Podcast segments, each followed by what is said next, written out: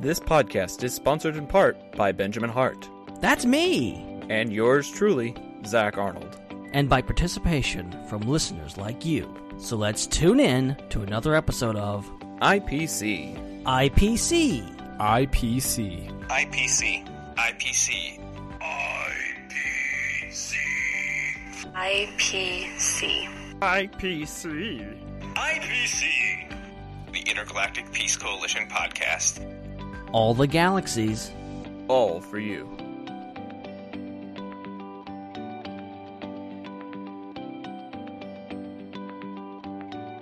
Well, hello there, ladies and gentlemen, and welcome back to the IPC podcast, broadcasting live right here on Facebook Live and YouTube. And I'm sorry, I can't really get through this. All right. I can't. All right. I can't contain myself. Okay. Because something has happened. He's back. He's back. Ladies and gentlemen, he has returned. Somehow, Zach Arnold has returned. Welcome back, my friend. Did you miss me? I missed you The answer guys. is yes. The answer is very much yes. Oh my gosh, so much has happened in the last couple of months, and uh, I know that you guys have covered a lot as well. And I, I'm hoping not to rehash stuff too too much because uh, there are there are a few things that I have just recently seen that you guys have done reviews on, and so uh, you know I, I I want to like get caught up with you guys like personally in the chat. Um, I want to I want to get caught up uh, with you, Ben, and, and find out like what the most exciting thing about the fall uh, season has been. We're going to cover a few of those tonight with things like the the the the trailer for No Way Home that has everybody talking on the internet and stuff. I mean, this is this has been a crazy fall, not just for movies and TV, but like for me personally as well. Um, for those of you who don't know, the reason I was away is because I was doing um, a side hustle of sorts and I was doing football broadcasts every Friday night for the last uh, 10 or 11 weeks. And so um, it's been it's been kind of kind of crazy going to the the playoffs and getting some really nice awesome sponsorships and stuff like that uh, to help cover the costs of it. And um, over the course of the 2021 season, we played um, 11 games if you include the playoff game that we had. So we had 10 regular season games and a playoff game. We finished with 6,452 listens over the course of those 11 Wow. games, which gives us an average of, I want to say, almost 587 listens per game, which is way, way higher than what our numbers were a season ago, like 68% higher than the listenership we had a year ago. So there was just a ton of growth. Amazing. There, there was there was a ton of excitement. Um, my dad was helping me on the broadcast, and so we had some really great that. family time stuff, and so just a lot of adventures. But I'm excited to like adventure back into the sci-fi and pop culture world with you guys because this is something that's been a part of me since 2014, and to have these breaks every fall, it crushes me, but it also excites me when I get to come back. Yeah, it's it look. It's been fun without you. I I will admit we've had some great uh guest hosts that have taken your place and have done an amazing job and thanks to everyone. They have Um Chad, Joel, um Wow. Steven, so many so many awesome people that everybody that has stepped in in my stead as a rock star because you know I I'm not like Jesse Jesse Bennett, how can I forget? Mhm. I'm I'm not I'm not knocking on Jake, but like one of these years when I did this, Jake was kind of like our our third member of the team, and so we were able to have two out of three, even when I had to step away. And then you had to carry the load this fall, and I I don't have the words to thank you properly for for setting that up and for communicating with the Fandom Empire team to get everything good to go every couple of weeks to to keep pumping out quality stuff even while I'm away. Like it's it's a testament that the show must go on, you know, and and you guys uh, epitomize that for the last several months. But I'm I'm very very excited to be back. Well, thank you very much for that. Um, and thanks for coming back. Thanks for coming back. Thanks for you know it, it was it, I'm I'm so excited for like what you're doing with your with your day job, um, all that stuff. Uh, just amazing. I see the broadcast. And I'm like, man, you know, that's that's awesome. And, and hearing all the stats, great, Mhm. incredible stuff. You're doing some important stuff, and I can't can't couldn't be prouder. But uh, it's good to have you back, and we've got a lot to catch up on because some things that even when you while you were gone, we haven't had a chance to actually discuss in detail.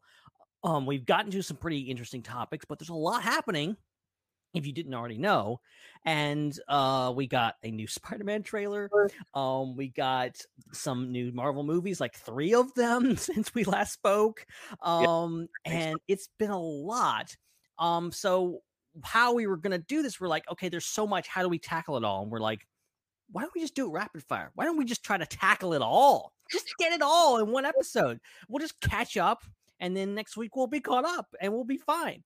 So that's kind of what we're gonna do tonight. Um, is do that. Um, and we'll try to explain like how we're gonna do this. Cause it's gonna be interesting, and it's gonna put the yeah, yeah. pressure on us. Yeah, yeah. So normally an IPC program has one topic, maybe two, and uh, we we take our time, you know, dissecting it and breaking it apart and looking at as many different aspects as we can.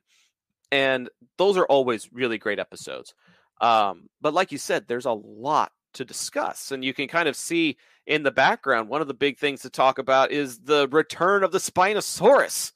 You know, Ah, haven't seen that beauty in 20 years and we we got a really really great couple of shots in the camp cretaceous season 4 trailer that dropped not too long ago.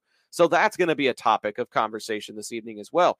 But i'm looking at our show notes and i'm counting let me see here one two three four five six seven eight topics minimum possibly 11 depending on how much time we've got. If we tried to devote like two hours to every discussion like we usually do, we're never getting through this. So We're gonna be here literally all night, which I mean, I wouldn't have a night in- problem with normally speaking, but uh, you know. I gotta sleep tonight. yeah, I do too. I got I got stuff to do tomorrow and the day after that and the day after that. Anyways, um, so what we're gonna do is we're going to set ten minute timers for each conversation piece. Ten minutes flat. That's all we've got. When we hit like nine minutes, we're gonna jump into like our concluding thoughts, our final, you know, the last little zingers that we want to get into, and that's it. That that's that's the end of it. I, I've seen talk shows that do this. I've seen like sport debate shows, even when you're doing like regular uh like like um presidential debates and stuff. They've got timers for how long they can give their their responses and they've got timers for how long each topic is going to be. So we're going to try what we're calling a rapid fire discussion. A lot of other podcasts and other YouTube shows will do these rapid fire discussions and they only give you like 5 minutes to talk about it. We're going to try and stretch it out to 10, see how that goes, and then maybe we'll go from there. But as Joel is alluding to in the chat, he's like, get to the Spider Man talk, get to the Spider Man talk. And then he's like, wait, only 10 minutes to talk about Spider Man? Well, Joel, imagine how I must feel because I'm having to share time with this guy over here, so I only get five minutes out of that 10 Five minutes per person. basically. I mean, well, we'll have a dialogue, obviously, but eh, the, the the entire conversation is just ten minutes, and we'll go from Spider-Man to something else, and then from that to something else, and we'll see how far we can go before we're like, all right, we're done. We got to call it a night. So if you want to follow along while you're listening, or if you're watching live, we're gonna set timers. We'll do a three, two, one countdown, and then we'll go. And then we'll start talking about the conversation. So if there's something that you know has spoilers in it that you don't want to hear spoilers about, you'll know exactly how far to skip. You'll skip exactly 10 minutes from whatever this point is, and it'll be like, okay, they're done talking about it. So now it's time for the next piece. So I think it's really great for like show structure because if, say, we're talking about the Eternals and somebody hasn't seen the Eternals, all you got to do is fast forward 10 mm-hmm. minutes.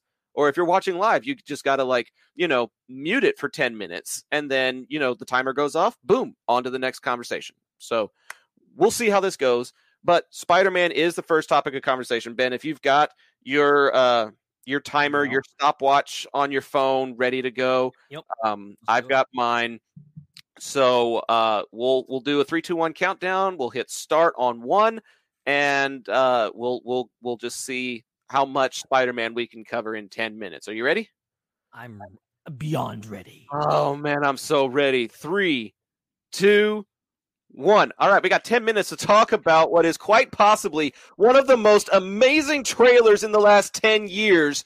It had so much going on in it from multiple universes. You get stuff from the Tobey Maguire universe with with Dr. Octavius giving you Exactly. his full name and Tom Holland and Zendaya just laughing at it. It's like, no, no, no, really.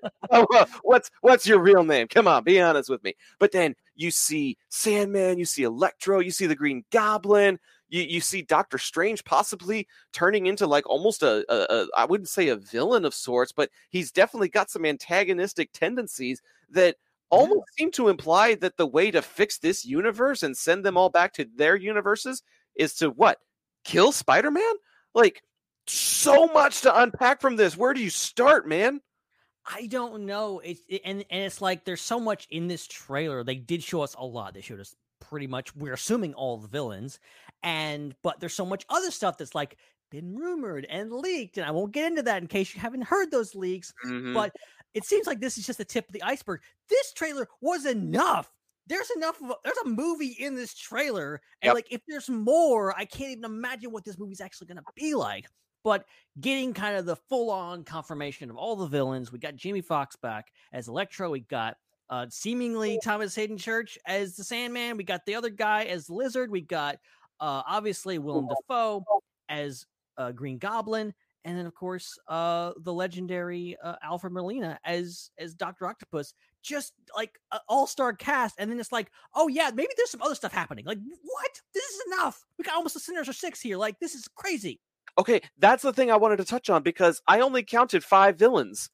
But one of the biggest trends in Spider Man, particularly in the comics, is a fight against a group called the Sinister Six. We only have five out of the six. So, Yeah. is there another one hidden away somewhere that maybe we just haven't seen in the trailers yet? Here, here's the deal Have you seen the new trailer for um, Morbius from the Sony Marvel Universe? Nope. Okay.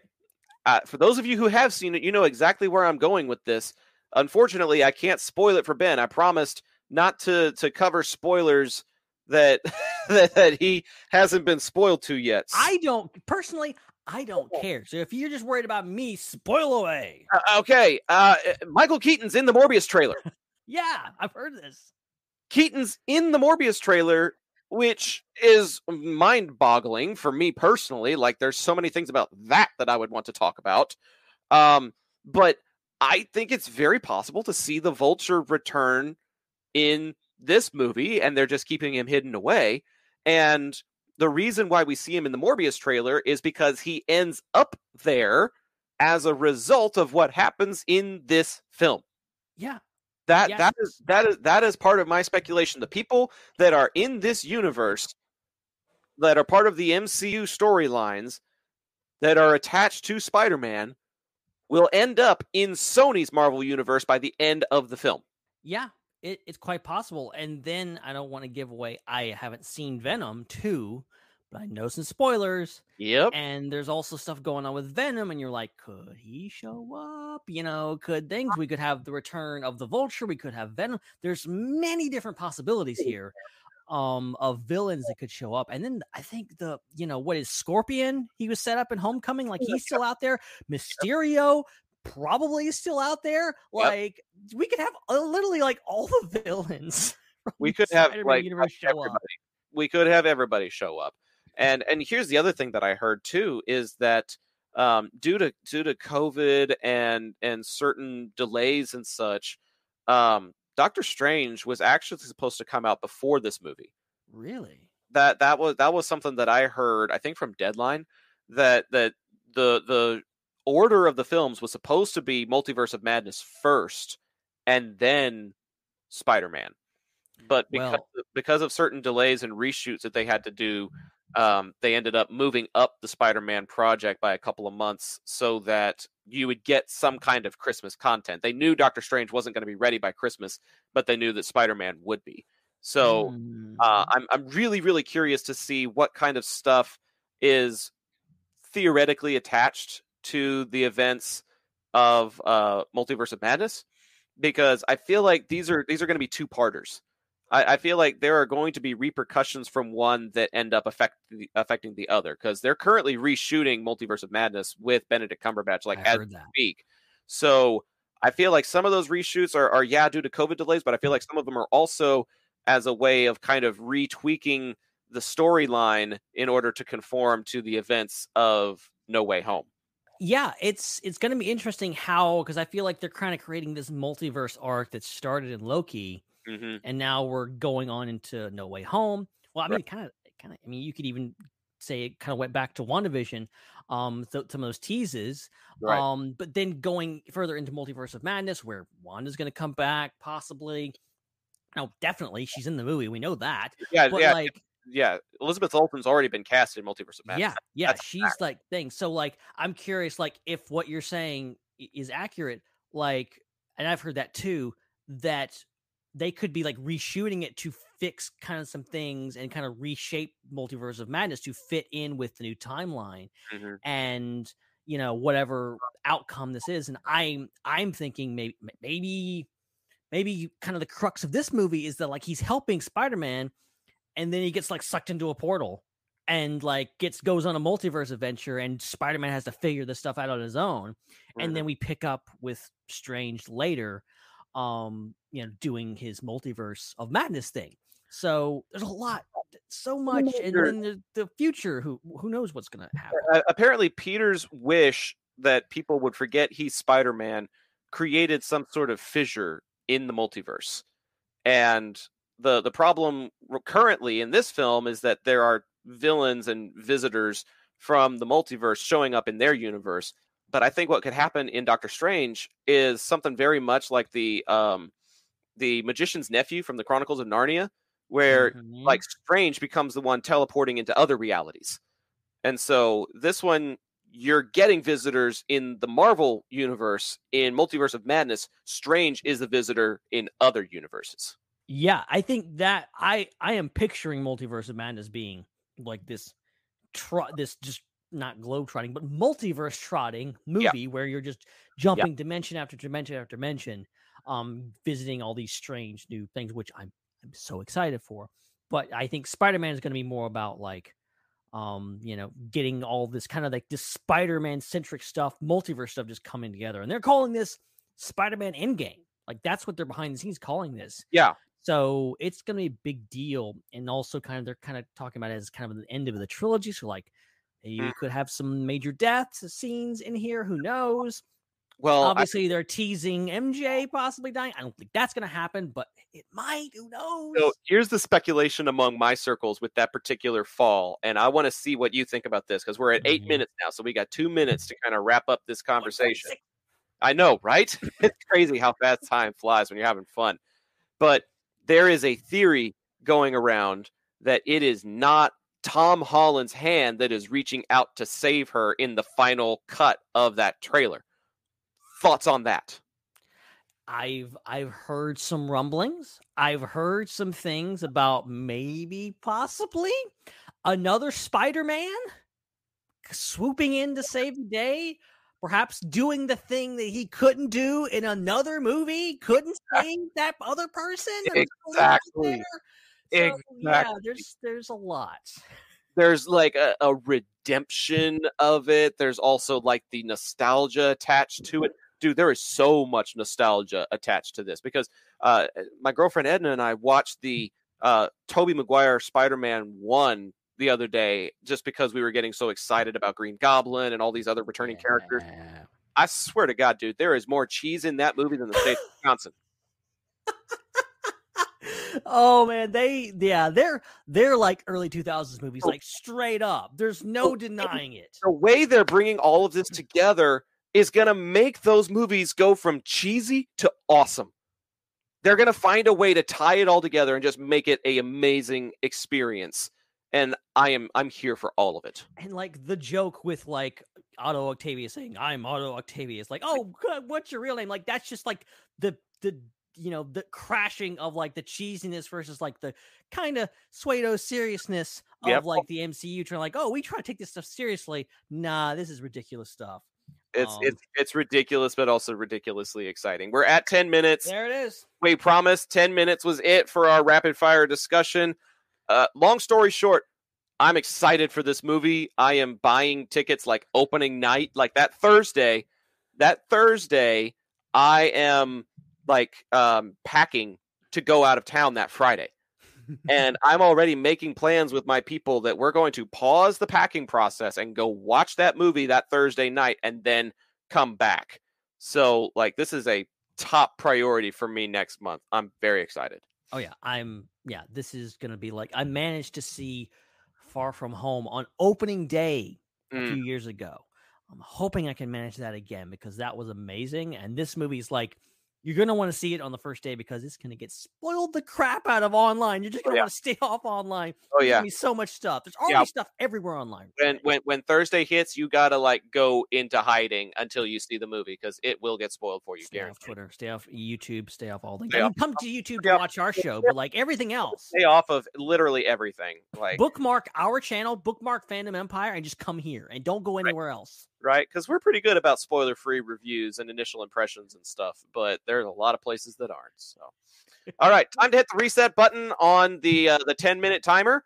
We're on to our next topic for the evening, and that is actually one that has been discussed here on the IPC podcast, but is not one that I have gotten to discuss. Well, we actually we didn't get into it much. We really, Oh. I haven't talked about it much. Okay, And I I've been chomping at the bit to talk about this probably just as much as you have. So I think this is going to be, and maybe we'll come back to this. I think any of these discussions we might come back to them if you guys really want us to do like a full on discussion. Yes, but this is a good way for us to kind of kind of skip through these things and go Mhm. through. We might even do this in the future because there's always news and there's always a million things happening at once. So like this is a great kind of test run for this new concept. absolutely. But fair warning from here on out, this is a spoiler alert. Like, we're going to be doing full on spoilers about Shang-Chi. We're going to be doing full on spoilers about the Eternals. I may even give a couple of spoilers about Ghostbusters Afterlife if we get to talk about it because there's just so much in that movie to unpack as well. So I'm just saying it now so I don't have to say it again. Spoiler alert. once the timer starts, just just skip ahead or or, Right. or set your own timer and then come back if you're watching live. You know, I think this works pretty well. Yep. Yep. All right. 10 minutes on the timer. Are you good to go? Ready. I, I I- got your message. I just haven't been able to multitask well enough to uh to to be able to respond. But you No, no see you you seem good for now. I'm okay. Um. Oh, okay. Full disclosure: I usually set up my internet correctly. It's Mm. wired. I'm on Wi-Fi. Wi-Fi is not good. Okay, so if I start like acting up people in the chat, if you see me like going like all pixelated, let me know. Um, put some top hats down there. That's the international sign for Ben's internet is going crappy. Um, so uh, if it starts going weird, just like I'll step away for like a minute and just like fix it. I'm gonna go with it right now though. Mm, Well, hope hopefully hopefully it'll last, but we'll see. Um. All right. 10 minutes on the clock for Shang-Chi and the Legend of the Ten Rings in three, two, one. Okay. This is this is one of those movies that I really didn't have like a whole lot of expectations for. I, I really didn't know what to expect. I didn't know a whole lot about the characters. Um, I, I knew that there was going to be like an epic bus scene, Right. and, and I knew that there would be like a particular cameo from something way, way back. Um, but other than that, I really didn't know what to expect from this movie, and I was pleasantly surprised by the entertainment factor. Yeah. You know, it didn't necessarily have the the type of stakes that you've come to expect from a traditional Marvel movie, and it didn't have like a broad scope like we've come to expect from things like Infinity War and Endgame. Like even Guardians of the Galaxy has gotten to have like a really really big scope these days Yeah. But- but this one is is more localized and and I really hate to do anything in the lines of like racial stereotyping but it's it's very the tone and the isolation to me is actually very similar to Black Panther and and I and I don't mean to say that in a in a racial No, stereotype I I think I think this is this is Black Panther for. Asians. I think I think that's completely fair. I think that's I, the reactions from from Asian people that I've seen online has been that that like this is our movie. Like this is Right. great. Right. It, it's about representation. It's about culture. It's about history. It, it's about all of these things that has really been lacking outside of you know Wong being Benedict Cumberbatch's um, co-star. Like outside of that, there really hasn't been a whole lot. And then you get all of it in this movie. And, and you get some really, really great cast members. Like Awkwafina crushes it in this She's movie. great. She's so Okay. good. I, I I really the only other thing that I had ever seen from Awkwafina, I didn't really know her content before Raya and the Last Dragon. That Yeah, that, me that was that was about it. I didn't really know much about her, but uh, the the way that she carries herself as like the co-star slash comedic relief in this film is awesome. She does a really really great job of giving you heart when you need heart and giving you a laugh when you need a laugh. Like she she really helps balance out this movie in ways that I wasn't expecting. Yeah, yeah. And it's funny to kind of oppose you on this. Like I had massive expectations. Oh, okay, in. Like okay. I was We're gonna like critique Awkwafina there for a second. And I was like, no. I hate Aquafina. No, it's not like that. It's not like that. I'm more of a Dasani person, anyways. right, exactly. But I had like huge expectations. This was one of the movies that I was looking forward to the most this year. Um, and I think it really lived up to it. Like it's it's really strong, especially as a kind of a first movie, um, you know, first standalone movie. It's connected to the MCU. There are obvious connections, but it's not trying to hit you over the head with it. It's basically telling its own story. Yes, it's trying to kind of deal with some baggage. It's trying to fix some of the previous mistakes with the Mandarin and the Iron Man 3 debacle. Um, I think they handled it very well. And I think I love the the bringing back uh Sir Ben Kingsley as uh Pat uh Slattery and you know Trevor. Like that was great. I, I loved him in this. Um, I I love the martial arts aspect. You know, the the bus Oh, yeah. scene is amazing. I just recently it was on Dis- it's on Disney Plus now. Yep. Went back and just watch that scene again, That- and then that- I ended up watching like a good chunk of the rest of the movie because Right. it's great. But like the bus scene is great. Um, getting into like the scaffolding in you know the big skyscraper is great. That whole scene is wonderful. Um, I'm not as even though like I love that like they just go full bore into the fantastical elements. They we have two dragons and it's just crazy at the end. Like I love that they do that. I'm not as invested in that personally. Um, I'm not the movie kind of it, it kind of loses luster for me personally, but it's it's I think it's still really strong um and what it does and with the ten rings and all this kind of stuff and making Wenwu this really kind of complicated villain. Um, I think one of the best villains we've gotten in the MCU MCU so far. Um, it's just really it's a really fun movie. It's a really fun movie. It, it really is. Um, that, and and like I said, the entertainment factor is is really really high in this film. From the action sequences to the the types of adventures that you go on to the Iron Man three plot twist. You know, eh, there there's a lot of different elements that you know on their own individually may feel kind of jarring but somehow they were able to blend them together in a way that didn't feel forced, that didn't feel like it was trying to do any kind of stereotyping or conform to any kind of trope. Like it was just very respectful looking at people's ancestry and and looking at the way that they used to um, perform combat, looking at um, the way internet trends work, people being on their phones constantly, and you know that bus fight scene going viral, and all of a sudden Shang Chi goes from you know being a valet to being famous on YouTube under the moniker Busboy. Y- You know, eh, there there's just a lot of, of really really great components that find a way to to blend together and and make for a really fun film. And so uh, I don't really have very many like critiques or complaints about this movie because everything that they kind of set themselves out to do, they accomplished, and they they had enough out there to find a way to tie them into the Avengers without having to like address the Avengers directly. The only thing they really mentioned Mhm. is all of the the people that are able to come back from the snap. You know, there there are some repercussions from Endgame, but it's not like you have to go watch Endgame in order to enjoy and appreciate this film. You know, I, I think this is a good introductory film for the MCU. I think someone could watch this and for their first MCU film ever and still get a lot out of it. oh yeah, absolutely.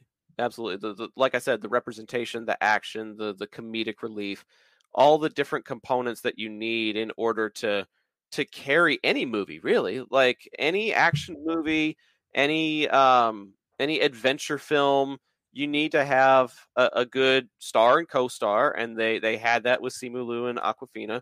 Yeah. You need you need good um, sets, and they they had that with like you said the skyscraper and um, Ta Lo, I think is what they call it. The, the- yeah, the yeah, yeah, yeah. mystical area. Um, you know, they, they, they do that with all of these different things, and it, it makes for a, a solid film. It, what's funny is the Ten Rings don't really play as big of a role as I thought they would. And and you know they still serve their purpose, and there's some pretty cool like close combat scenes towards the end of the film. But it's not like the Ten Rings make or break this movie. It's the characters that make this movie and I think that's one of the things I really respect about it. Yeah, it's uh yeah, the Ten Rings, I mean, obviously it's a big part of his father's story, but you know, it's not until, the end when he gets them. Um, I wasn't even sure he was gonna get him, you know. I, I think he's Sha- Shang-Chi as a character seems seems pretty off without the rings too. Like he's he's pretty powerful as is. He can he can take care of himself. He doesn't necessarily need them. But uh, you know, setting it up and, and getting the the Carol Danvers and uh uh Hulk, which is he's not Hulk anymore for some reason, cameo. Very uh um you know, it's gonna be interesting. Yeah, like I, I did appreciate the, the the Danvers appearance and and and just the just the kind of in, introducing the characters from Shang-Chi, introducing them to the Avengers. Like that that mid-credit scene was the bridge. Um and it gives you the possibility of, you know, calling for them and recruiting them into some other film if the need arises. It's entirely possible that we could see them in Multiverse of Madness because Wong is in the Spider-Man trailer and I have a very strong feeling he's going to be in the Doctor Strange film If they, if they need to, I bet we could see them uh, show back up in Multiverse of Madness. One thing that I see a lot of possibilities uh, for this phase is interconnectivity. I think we're going to see a lot of characters crossing over from one movie to the next, and this could be something that kind of like sets the stage for that. Yeah, I just I love the whole that whole fight ring thing. You see extremist soldiers in there. Um, there's Black Widows in there. You got Emil Blonsky. They brought back Abomination, which was crazy. Um, just further, just like, hey, you didn't like the Incredible Hulk movie? Well, too bad. It's canon. and uh the fact that like Wong, okay, all right, all right. It's, this is it's the timer's up. Uh oh. I thought that was your Um, cat telling you that you needed to eat. I heard I heard this I heard this row row and I was never like thought about the fact it's the Death Star alarm, by the way, but right. like it kind of sounds like a cat. It sounds like a row row. from a distance I thought it was a cat. I was like I was like, dude, you've got a really talkative cat telling you that it's their dinner time. Oh my gosh, yeah. If I was at home, which I'm not, um, that would be the case because they'd be like, "Hey, hey, what are you doing? You Mm-hmm. podcasting? No, no, no, no, no, no, no, no.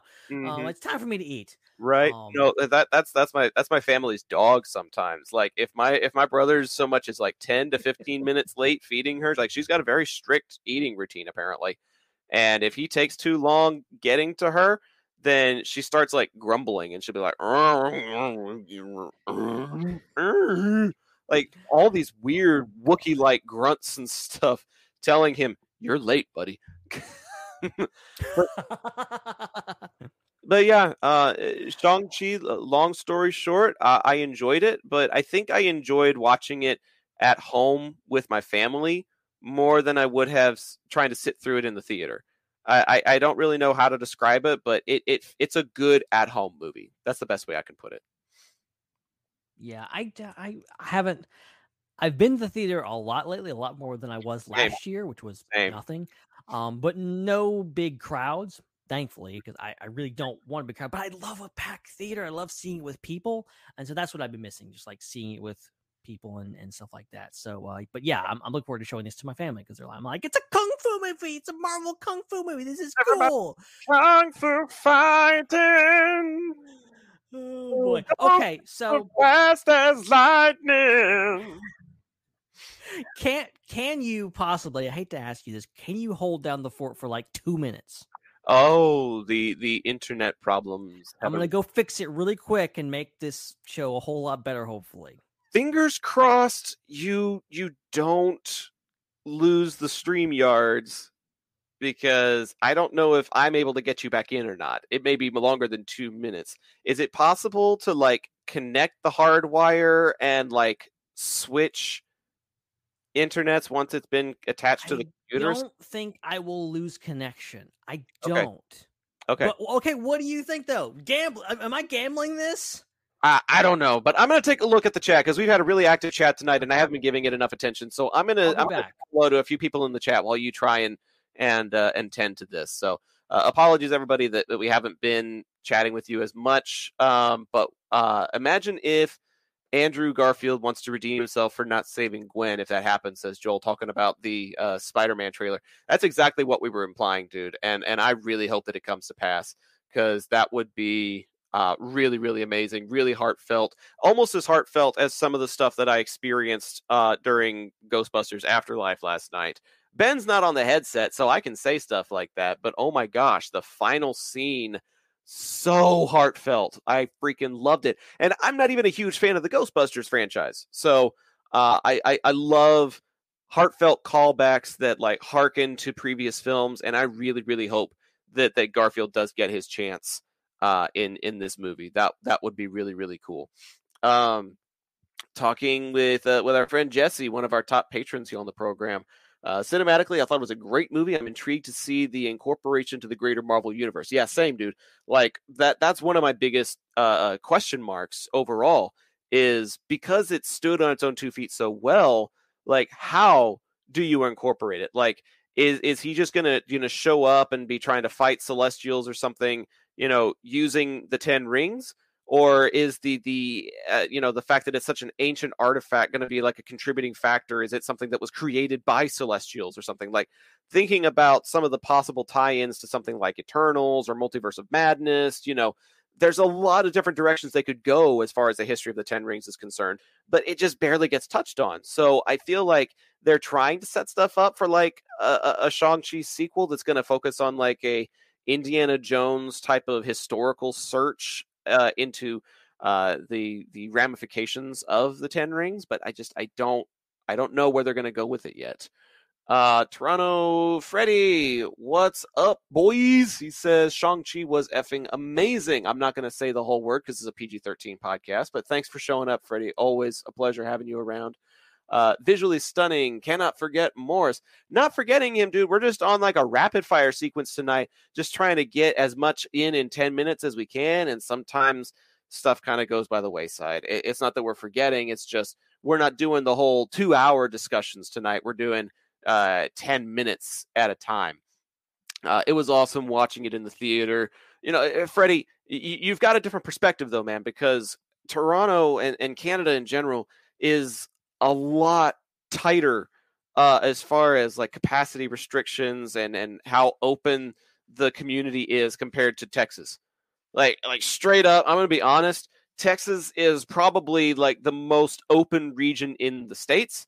And if you look at our statistics, you know it, it, that that statement kind of backs itself up. Just looking at some of the CDC numbers, uh, it's it's not an ideal situation, but we have seen recent declines, like in the last week or two, which I am encouraged by.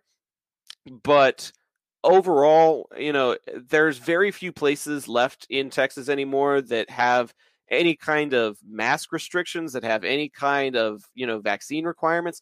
There are a few businesses that will inquire about it, but like eh, my business doesn't. And so it, it's just it's it's it's a very interesting time that we're living in trying to like you know decide is it safe enough to go back to the movies is it safe enough to be out in public without a mask on some people say yes some people say no some counties even like dallas county is saying no it's not safe enough yet and they're like requiring masks in the city of dallas wow. but not in other places and and so eh, there there's just a lot of a lot of debate and a lot of questions about capacity and i think local movie theaters are still kind of showcasing that because I went to go see Ghostbusters Afterlife in the theaters on opening night last night, and it was a theater that could hold. It was an IMAX theater that could hold maybe 150, 200 people, and there were maybe 15 to 20 and it, I was I was genuinely surprised at how low it was for opening night. I was like, this Wow. this is this is not what I expected for a movie that was this anticipated. But I do expect Spider Man to have way higher capacities. Like I think you said on social media, Ben, that this is probably the most anticipated pop culture movie since The Force Awakens. Um, I mean, I, I, I think Endgame would probably a pretty close Yeah. competition to that, but I, I'm I'm up there with you. It's like a top three most anticipated movie of the decade, and so I think that is when we're going to see uh, a lot more fuller movie theaters. I think that's going to happen next month. Yeah, that's yeah. It's no way home. I think is going to be like the thing. I other people. I'm not the first person to say this. Um, that it's probably the first film post pandemic. Post we're still in the pandemic. Um, to make a billion dollars. Like that seems the likely scenario. Well, I mean, Um, uh, it's just there's so much hype. and and and look at how a a so-so film like the Eternals has done worldwide. It's made over 300 million in its first like week, two weeks, something like that. Like It's I the know first rotten Rotten Tomatoes movie.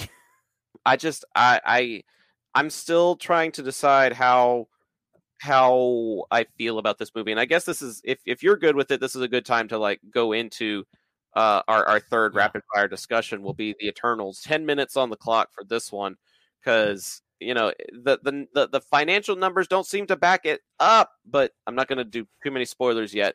Okay, for those of you that haven't seen it yet, you can fast forward 10 minutes in just a second here. In three, two, one. All right, 10 minutes on the clock. Eternals.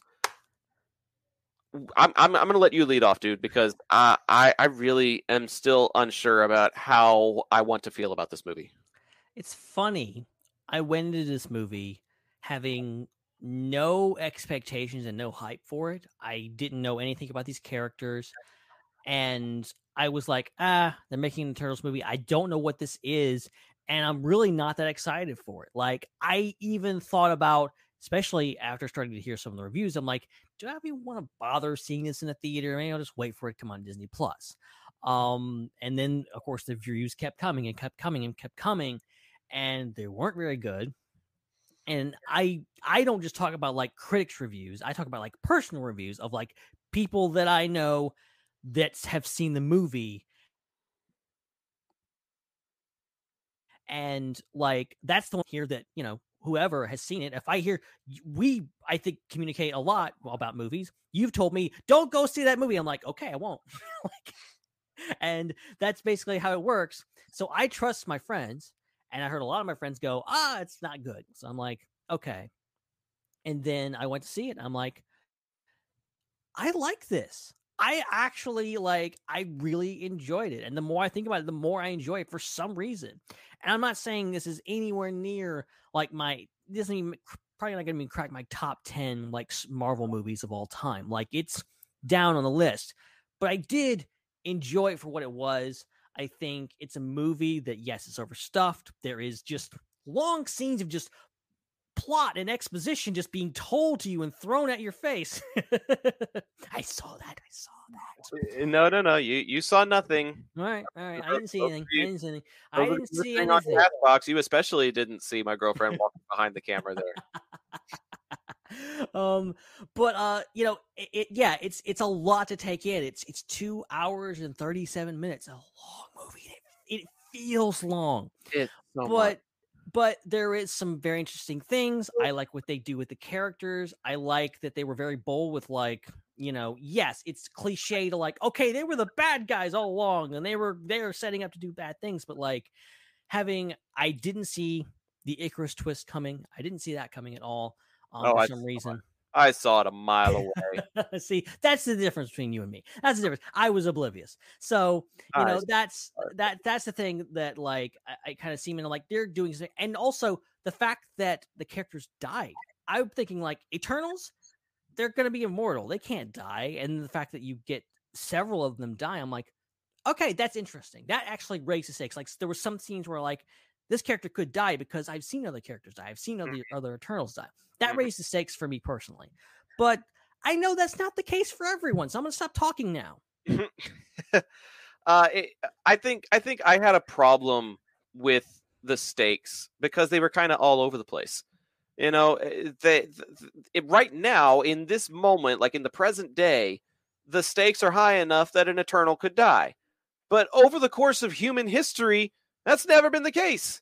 You know, we, we see so many different pieces of of human existence and some of the worst pieces of humanity, the, the the genocides that happened in Central and South America, and you know some of the wars that happened, and the the construction of Babylon.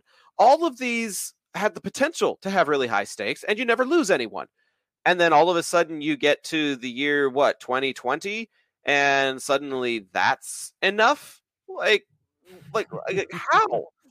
how how is like this any different from anything that's happened over the pre- the, the previous 7000 years of their time here and they kind of glossed over the whole why didn't you intervene during anything else like it was like one or two sentences like oh no we're we're not supposed to intervene unless uh unless deviants are involved like that's kind of like it, it's it's to me reminded me of Star Trek's Prime Directive where you, you don't interfere with the affairs of inferior cultures until you learn that they mm-hmm. have warp capability that they can go faster than light speed. And and that just kind of rubbed me the wrong way. I was like the the morality of these eternal beings should supersede you know the the the cause and effect of what's going to happen to this civilization and you see certain characters that want to be a part of it like like Sersi who who finally decides, you know, the extermination of a planet is is not worth it for our our end goals. But then Icarus is like, um, yeah, it is. And so some of it was just tropey, some of it had really really weird and and and just stakes that didn't make a whole lot of sense to me. And these stakes were over like the fate of planet Earth, like the planet itself, because somehow, some way, the Earth is actually just a giant freaking egg. Like it's an incubator, an incubator. That that's all it's supposed to be. Like planet Earth is so much more than that, and I I just I don't know. I guess there were just a lot of pieces of it that that frustrated me more than more than encouraged me. Uh, there's a lot of people in the chat that are talking about how it's it's not a Marvel film, but that's what I like about it. Honestly, that's kind of what I don't like about it. And I appreciate that they tried to do something different. I really do. I I appreciate that it wasn't just another action comedy flick. Like they tried to provide a serious tone. They tried to do world building. They tried to do character development. They tried love interests. They they had a a, a homosexual marriage uh, showcased in there. Mhm. They had their first sex scene in Marvel history. Like there's a lot of pretty groundbreaking stuff that happens in this movie. I just don't feel like it was executed as well as it could have been. And and I'm not trying to say that I could do better than Chloe Zhao. She's an Academy Award winning director. I'm not saying I could do better. And this is why I'm so torn on this movie because I know for a fact I could not make this movie better than she did. But I also know that there are just some some plot things, some execution things, some pacing things that I, it just kind of rubs me the wrong way. And I, I don't have great tangible ways to say it because I've only seen the movie once. But Yeah. as far as Marvel movies are concerned, it's kind of probably in the bottom five, the bottom 10 for me. The rewatchability factor for me is so incredibly low. I'm just, I'm, I'm not a big fan of this film. I'm sorry.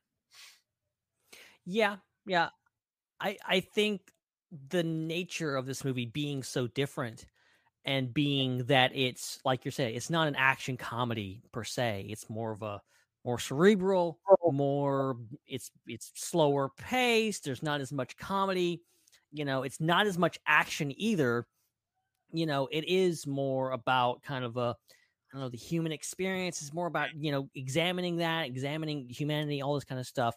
Mhm. You know, it's not going to hit home with everyone. And also, you know, yeah, it's very convoluted. Like it's very like there's like they spend a long time like setting up and like explaining here's the Eternals, here's the Deviants, here's all this stuff. And then they spend another 20 minutes like explaining, okay, here's what's really going on. Like the Deviants were created by the Celestials, and then they had to create the Eternals to to fight the deviants. Oh, that was a big whoopsie. But yeah, the Earth's a big egg, and we got to do this whole stuff. Like it's a uh-huh. lot.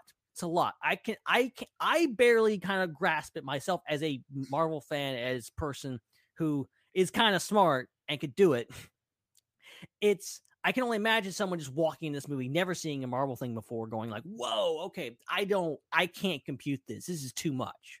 It, it's it's super convoluted. It reminded me a little too much of the Inhumans storyline. Well, oh, be that's not a good thing to be reminded of. There's there's a lot of Inhumans vibes from from the stuff that I saw here, particularly some of the the you know some of the giant creatures and some of the uniforms and the costumes and the the stakes and the character interactions and even having Game of Thrones alumni in the show. You know, you had Game of Thrones alumni in uh in in the Eternals and now you've got them in uh I mean in the Inhumans and now you've got them in the Eternals as well That is Oh. crazy. the the the mid credits and post credits were the things that intrigued me the most to be honest like that was the part that really hooked me in and made me realize it could have some deeper connections to the rest of the mcu but i had to suffer through two and a half hours of that stuff before i saw the interesting stuff in the credits like all i really needed were the credit scenes to set up the scope for the rest of the mcu i don't feel like i needed two and a half hours of everything else Yeah, I feel you. I feel you. It, it definitely. I like. I am very intrigued by like what Dane Whitman's doing. The Yep. fact that freaking Blade was at the end of the movie, Mhm. like that's a whole. but yeah uh, like those were the things that intrigued me the most and those are the things that you know it, it took the longest to to unfold and so it's a it's a very slow burn it's very complicated and it just it wasn't for me unfortunately Yeah, I think that's that's the nature of it. But I, you know, um, hopefully this upcoming Spider-Man movie is going to be for everyone. I hope I'm it's not controversial. you enjoyed it by the way i am not trying to knock anybody else's experience of it i i, I just personally did not resonate with it the way other people have I, I, I am in the minority here. I am totally like the amount of people that I've seen like trash this movie have been so many. Like the fact that I enjoyed it, I think I enjoyed it simply because I had such low expectations. I was like, this is gonna be okay at best. And then I was like, oh, that was all right. Okay, I enjoyed that. So I think and- I think my expectations when I go in with high expectations, that's when I'm going to get disappointed. If I went in like, "Oh, this is going to be incredible," you know, it wouldn't have worked out. See, and, and I had no expectations for this movie, but I also had no expectations for Shang-Chi.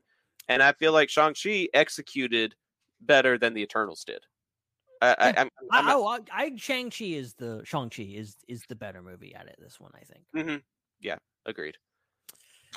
Okay, well let's let's get excited for something again, like like something that we can both nerd out and geek out about. It's yeah, it's the main topic uh, that's on our on our background photo behind us there and i honest to god don't know how we're going to get this in in 10 minutes but it's the it's the new trailer for the, for the new season of camp cretaceous season 4 coming out in just 2 weeks can you believe that it's um Insane. today today today's the 19th and it uh it debuts on december the 3rd so two weeks from today we're going to get a whole lot of answers but right now we get to do a whole lot of speculation. So uh 10 minutes on the timer. I'm ready when you are. Yep. Let's go. all right. In three two and one. So they finally make it off the island they they they finally start celebrating that Isla Nublar is behind them. You start thinking, what's next for Camp Cretaceous if they've spent three seasons on this island and they're no longer on this island anymore? What do you do? Oh, well, here's a great idea. Switch islands. it's like, oh, they're going home. No, they're not. Psych. And here's the thing that's got me the most psyched. Somebody wrote Colin Trevorrow um, during the initial responses to season three, and they asked him, "What's your favorite episode of the series?" And he said, "It's in the next season." Yeah, I heard this. I'm like, what does that mean? That that is the part that that gets me excited because that means there's something in here so exciting that the executive producer and the director of the 2015 movie thinks is the best part of this show. It's happening in this season, which means the show may or may not be hitting its stride. All of that really, really excites me. And I mean, we get this new trailer, and there's so much going on. Um, we get seemingly a shipwreck again, and uh, you know they're on this new island. We assume it's an island. Mhm. Um, there's drone. There's a new scarred up T Rex. There's other a- dinosaurs. Um, there's robot dogs. Like there's all kinds of stuff. And there's the Spinosaurus. He- Uh. She's back. Okay, so is she back or is she new? That's the thing. It looks so much like the Jurassic Park 3 one that and it feels like they would do that. Even though I am a little disappointed this is not uh Isla Sorna. Um I feel like there's other stuff going on that maybe InGen was doing or maybe another company and they Mhm. got that Spinosaurus. Also, I think it was our, our friend, our buddy Mondo, who's like, um, can't the Spinos swim? I'm like, wait Yep. a minute, you're right. It can't Yep. swim. So like, what if it just went to another island? It can swim, same as the Mosasaurus can. So uh, yeah, it's totally possible. It's just that from the toy lines that we have seen and then what we see in the trailer, the skin tone looks darker and, and greener, more earth tones than the one that we see in Jurassic Park 3. But it's also been 20 years. So Yeah. who, who knows what happens to the aging process of a Spinosaurus over the course of 20 years? So there, there's plenty to speculate on that. There's plenty that's up in the air. But I think what's interesting to me is in the trailer, it talks about um, a new island. And and so to me, that verbiage could be a new island to the campers or a new island to the viewers. Because if it's a new island to the campers, then 100% it's going to be Isla Sorna. But if it's new to the viewers, there is an entire archipelago called Las Cinco Muertes. Yeah. And it could be one of the other ones. It could be Matanceros, it could be Pena, it could be Tacaño. There's plenty of islands around here that, like Mondo said, the Spino could have swum there, and we're on a completely new environment. We're in a completely new place that we've never seen or experienced before. And that kind of intrigues me almost as much as being on Sorna does, because if you recall during some of our Jurassic uh, Arc discussions, one of my predictions was that they were going to end up on Isla Sorna eventually, and I'll feel really vindicted if if that you know comes true. But if we end up someplace different, I'm not going to complain either because it's like new dinosaurs and new experiences, you know. this uh you know if it's if it is a new island like that's interesting if it's not a new island if it's actually isla sorna like or one of the other islands like stuff's happens because like there's drones it's like desert on part of it which we've never really seen before Right. um and there's also like these video wall things that are happening it's like the volume from the mandalorian but it's like with things and like what's going on there like is this island even real like is it like an artificial island like some kind of vr thing Mhm. like that's what i'm curious about So Joel Davis sent us something in the chat that can contribute to this conversation. Jurassic Evolution 2, the game, said that the Spinosaurus from Jurassic Park 3 is dead and was the statue that the T Rex destroyed in Jurassic World. whoa i did not I had never heard any of that before. I also don't know how much canon the Evolution games contain. So uh, that that that is one thing that we would have to ask a couple of friends of ours who play the games more than we do. I'm just not a gamer, you know, unfortunately, and um, I I don't know how much weight that's actually going to hold. But even if it is a new Spinosaurus, we're going to get similar mannerisms. We're going to get similar attack patterns.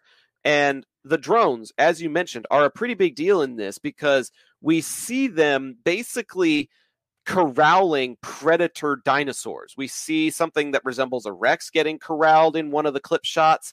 And then this screenshot that we've got has the drones flying around the Spino. My theory is not only are the drones like the technology being used to help protect the wranglers so that you know you're not risking human lives unnecessarily but i'm betting that it's got some squid game vibes to it and they're actually pitting the dinosaurs against one another in some sort of fighting ring that is being catered to the filthy rich Yeah. Okay, so I'm reading I'm reading on the Jurassic Park wiki. okay Um there's a section of the uh Spinosaurus. Um should I read this or should I not? yeah but by all means we've got a couple of minutes left Okay, I'll read this really quick. Um, it says a Spinosaurus skeleton reconstruction, more like the fossil record creature and less like the Isla Sorna clone, was mounted in Main Main Street uh, of Jurassic World. The middle of it was smashed through the by the Tyrannosaurus Rex. So they're they seem to be like saying that it's not that one. It says like more like the fossil record creature and less like the Isla Sorna clone. okay so it's not. So there's some contradictory stuff like, here. like a 3D model of it or something based on the genetic makeup from the one that was created in 3. Like they've got the genetic pattern, they just didn't recreate the dinosaur, they only recreated the bone structure so that they could have that display at the park. And as we know, the Jurassic Park dinosaurs are not necessarily uh, scientifically accurate. They even address Right. that in the movies to say, like, you just wanted to be scary, you didn't want to be realistic. So, like, Right. that's the whole thing. Okay, so uh, going going back to my theory because I think it's a good theory, but I want to hear your thoughts on it. Yeah. The theory of the drones not just being corral tools, but also being used to guide the dinos into like a fighting ring for the filthy rich. Do you think that could Like, happen? Is this Dino Squid Game? Yes. Like, is Uh, this yeah. like that? that I, I think that's a really good possibility. I think they they have to start exploring these different ideas, like how dinosaurs would be used, or better yet, exploited right. in a world where dinosaurs are real, they exist, they've been brought back, and they've been brought onto the mainland. We don't know what's they don't know if stuff's been happening at this point. We know that Camp Cretaceous has caught up with the events of Fallen Kingdom. How Right. far we've gotten into it, who knows? Right. But uh, you know, there, there's dinosaurs, and there's also just dinosaurs in general. The cloning technology is there; they could be anywhere. And Right. what if you just have another island where they're just like doing this, and that would explain like the different environments and the video walls, and they keep them in these enclosures, just and like have the video walls around them just to keep them, you know, like docile because they look like their environment. Like that's interesting. Yeah, that that's part of the reason why I feel like there's some kind of shady under the table dealings that could involve the filthy rich much like the ones that we saw in Fallen Kingdom. You don't set up a VR fortress on an abandoned island off the coast of Costa Rica if you're not having some sort of shady dealings going down. So I I feel like this has something to do with Manticore, but I also wouldn't be surprised if it had something to do with the Russians that were at the auction in Fallen Kingdom. There's a lot of stuff going on. Like that whole auction thing Mhm. is like so many implications for like where yeah. that could go, and like Oh yeah, where did all those dinosaurs go? They're are they going to be like? There's so many implications. Like that's what I'm curious about with like Dominion. Like I want to see that movie, and it's still Oh, a year away. But like for crying out loud, it's there's so But the nice thing is we get at least this season, and it's expected maybe one more season before we get to Dominion. So there's still plenty of Jurassic content yeah. out there, and we're gonna get this new season in two weeks. So yeah, there's a lot of excitement based on this trailer, and there's plenty of opportunity for speculation. But we're gonna get our answers in just a couple short weeks, and I'm excited for that. very very excited. Coming up very quickly, a lot quicker than I expected. All right, there it is. hey we're we're keeping on time i'm actually i'm actually pretty stoked about how how on time we're keeping um so Great.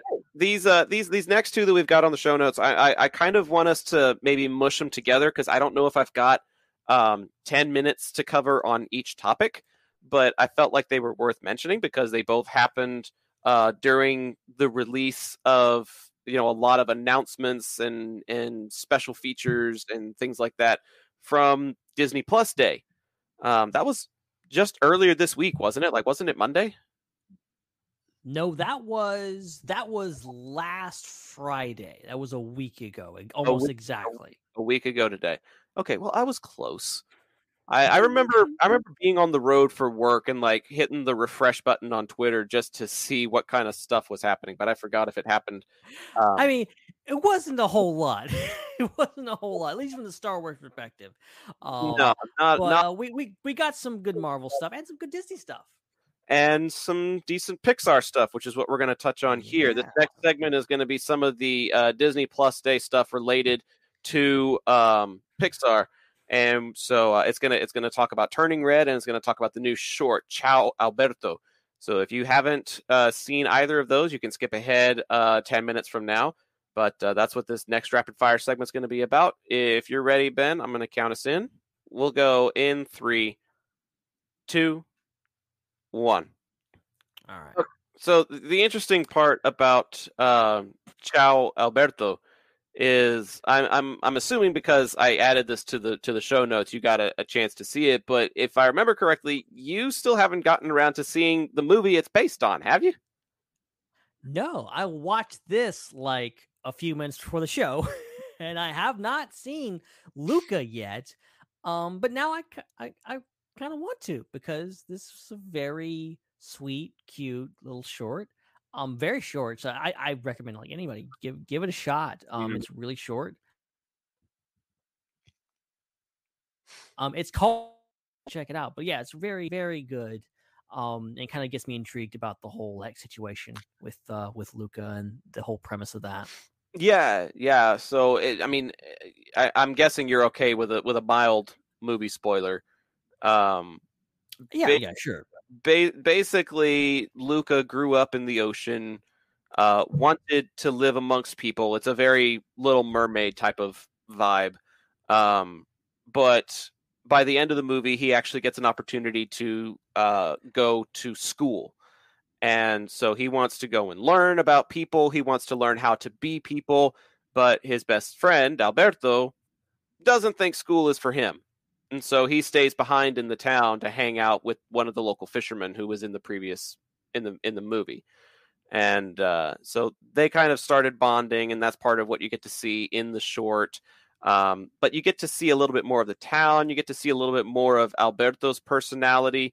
Um, you you get to see what kind of trouble he gets into when Luca's not around to bail him out of trouble, essentially. and you you actually get to see some of his more anxious side, which is something you don't see in the feature length film. Um, Alberto's usually a very confident character in the movie, but there are several times in the short where he keeps asking, "Am I fired? Am I fired?"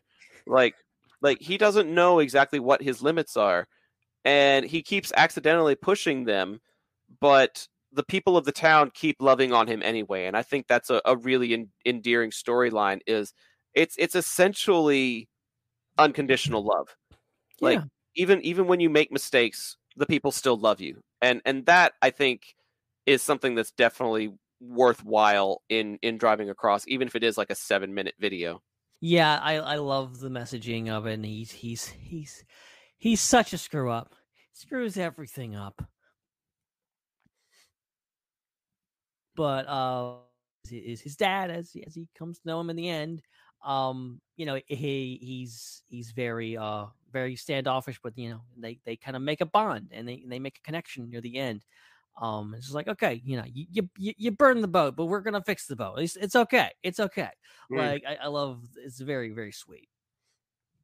like that is that guy's livelihood you know like that guy is a fisherman he needs the boat and that's the one thing that ends up getting affected and it's it's so interesting to see how much the the the like the dynamic doesn't change even though it has the potential to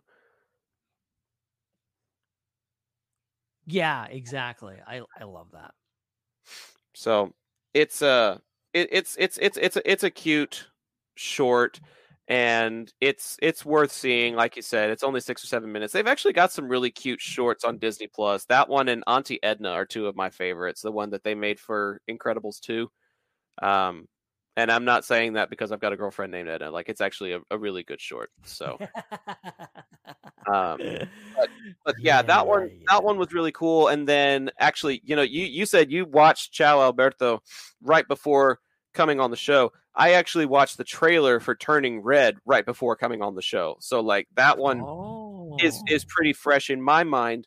And I think the one thing that stands out to me about that trailer is that it's a unique story. very. There there is no story like it in Pixar or just about any other type of storytelling that I've ever seen. And I appreciate the heck out of that. In the world of Monster University and Cars 3 and Toy Story 4, it's not a sequel. It's not a spin off. It's not something that we've ever seen before. It's a completely original, unique storyline that has the potential to have the same type of heart that you get from something like Inside Out, but also the potential to have some kind of great mystical energy, um, you know, shape shifting type of energy that you get from something like Brave. So uh, I I I I appreciate you know the inspirations that it seems to be drawing from, but also really like that it's something seemingly original. I, I love that like you you just trying to explain this movie to someone Mhm. like instantly like kind of endears you to the plot of like well okay Mhm. it's it's kind of like the hulk but it's a little girl and then and instead of turning into a green monster she turns into a giant red panda and you're like what uh, and then you watch the trailer like okay i get it okay it's okay i'm on board with this like it's Mhm. it's so and i love that like it's it's more about it's more about growing up obviously kind of a coming of age story for this little girl but also Yep. it's not about like people being afraid of the red panda because I don't know if you've noticed, red pandas are freaking adorable. Okay, are. They're like the most adorable creatures on the face of the earth. They are. and the fact is, she has. It's more like just an embarrassment thing for her into this big creature, and we're like, "Oh, it's a red panda." like, you know, it's not the sphere thing. Um, it's just, it's just a great little premise. And I'm like, okay, th- you got me, Pixar. Again, this is Right. crazy. I don't know how you came up with this, but uh, I'm on board. Can you imagine being like in the writers' room trying to come up with the story for this? Like, like how how high must you have been to have come up with like okay it's a it's a it's a tween girl who you know hormones is going to make her have really extreme emotions uh so when she has these really extreme reactions to stuff let's just turn her into a 12 foot tall red panda just like think about the confidence that this requires to make this movie. The Oh, yeah. confidence for someone to come up with the idea and stand Oh, yeah. in front of a room of executives and go like, "Here's my idea for the movie," and Yep. then those executives to have enough confidence to go like, "Okay, that sounds good. We're gonna make this into a multi-million dollar motion picture, and people are gonna watch it." And you're like, "How do you do that?" I would be like on day one going like. This is dumb. No one's gonna like this. This is dumb. There's no way. Anyways, like, but like Pixar, I guess at this point, they're just like, we're Pixar. We can do whatever we want, Mm-hmm. and people will watch it. Well, they've got some really, really talented creatives on their staff too. Like Pixar is kind of like the show these days, you know. If if you're on the writing staff at Pixar, that means you have like worked your way up through the ranks and you have earned the ability to help write lines for movies that are going to make a billion dollars, you know. Yeah, exactly. Like I I listened to this podcast called Parks and Recollection it's Oh, like an it's like an episode by episode review of the show and one of the hosts of the podcast was one of the original writers of the show and so Oh, wow. every episode he gets to take you as a listener behind the scenes and listen to what the creative process sounds like when you're writing the script for a sitcom and he said a lot of times they were just doing Sporcle articles those, those games where you got to like fill in the answers to like you know what were the the top 100 songs of 1986 or something like that like they were playing those types of games a lot but it was also meant to like inspire their creativity. And so he talked about like bouncing ideas off of one another and how you know there was one or two people that had the final say but then there were some people who were like getting the writing credit for that episode. Like when you go through the credits it'll say written by so and so. And those people who were like in charge of that episode got to have the final say on certain scripting decisions and stuff. And so it's just it's interesting to see how collaborative a writer's room can be and, you know, even though it'll say screenplay by so and so, there were probably like a dozen other people that helped come up with the idea for this movie. And I, I got to give all of them props because, like I said, it's completely unique, completely original, and it's definitely something that I'm intrigued to see somewhere down the line. Yeah, yeah, it's very like uh in a Pixar, it's just like that's the studio to watch. Like you're just like, okay, what are they doing? What are they working on?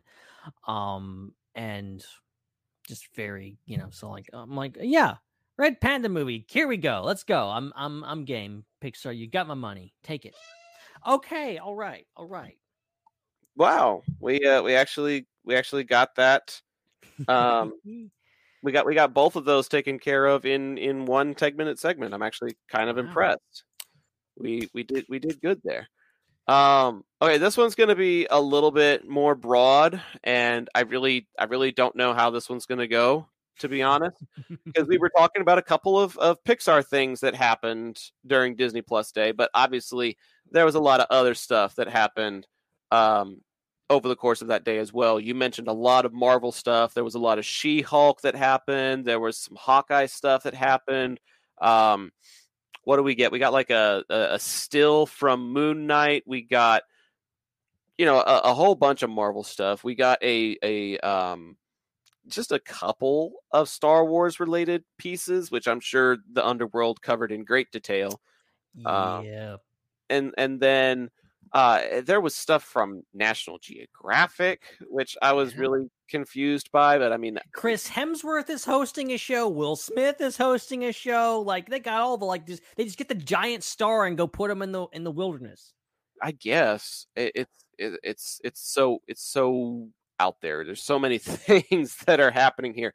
But I mean, we got to see some Kenobi concept art, um, a lot of new releases like Shang Chi, Jungle Cruise, Sweet Home Alone, that kind of stuff.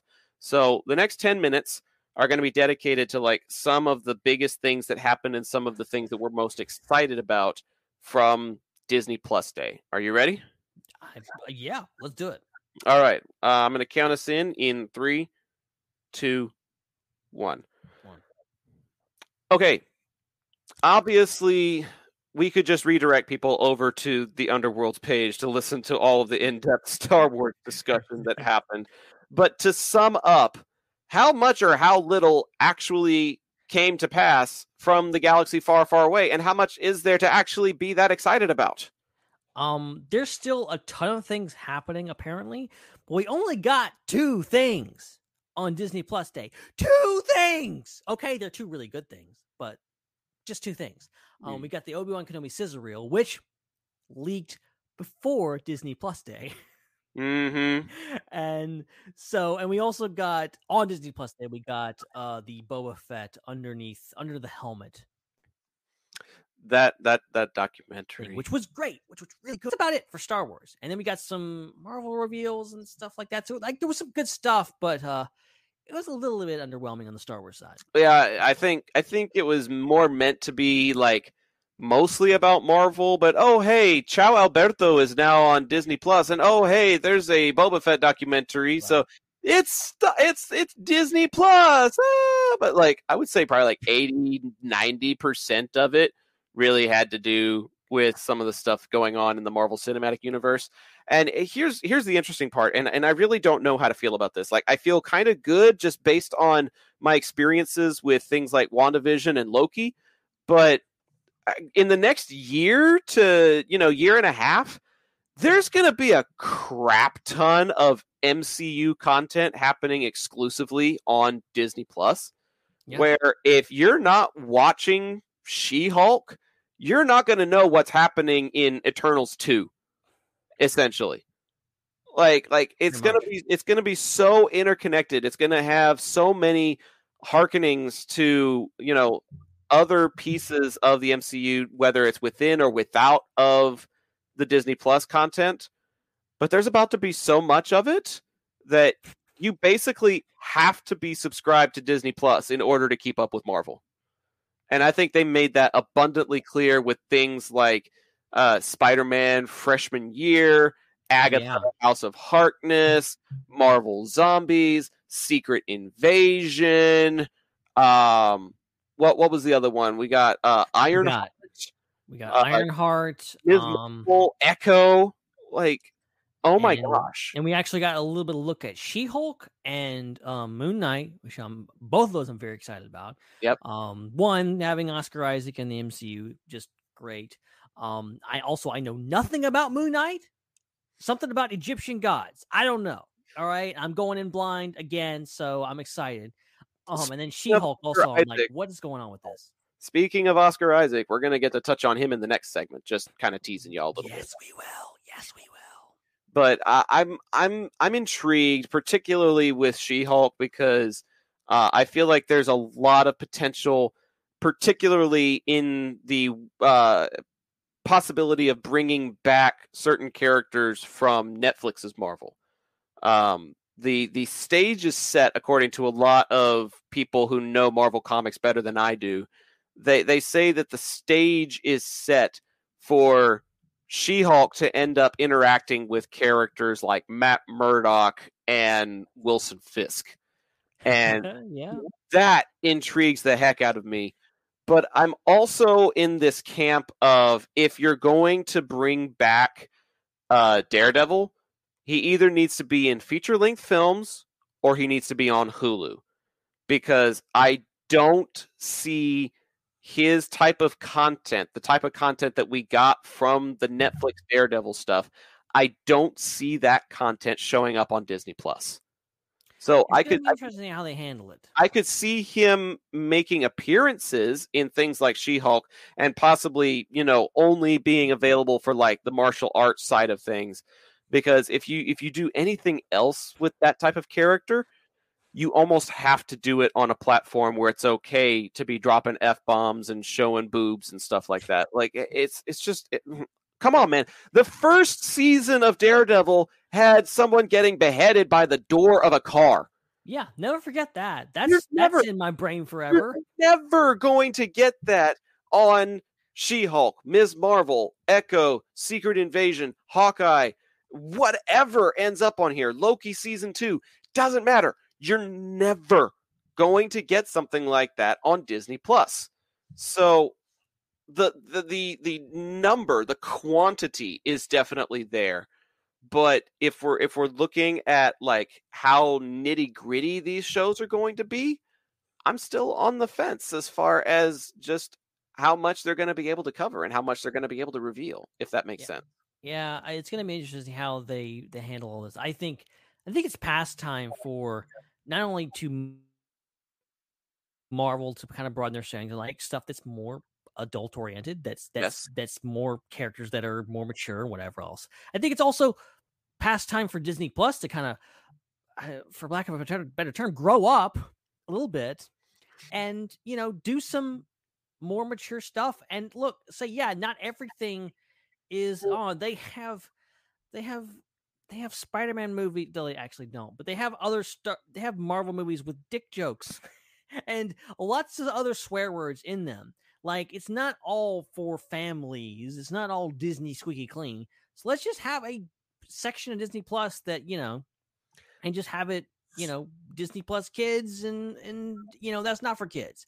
Um Daredevil isn't even that bad I don't think. It's just a little bit over the line of what I think you would expect. It's a little more bloody, a little more language, um, a little more a lot more violence.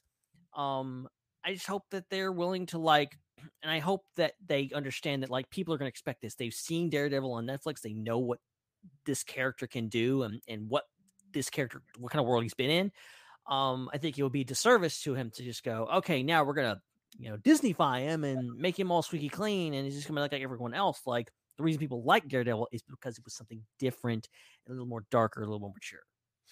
Yeah, yeah, and I and I think on international platforms there is going to be a section that's that's going to happen. Star is Star is a big thing. Mhm. Yeah, because you're going to have some of those um 20th Century Studios originals like the Alien prequel, and that's going to end up on Star internationally.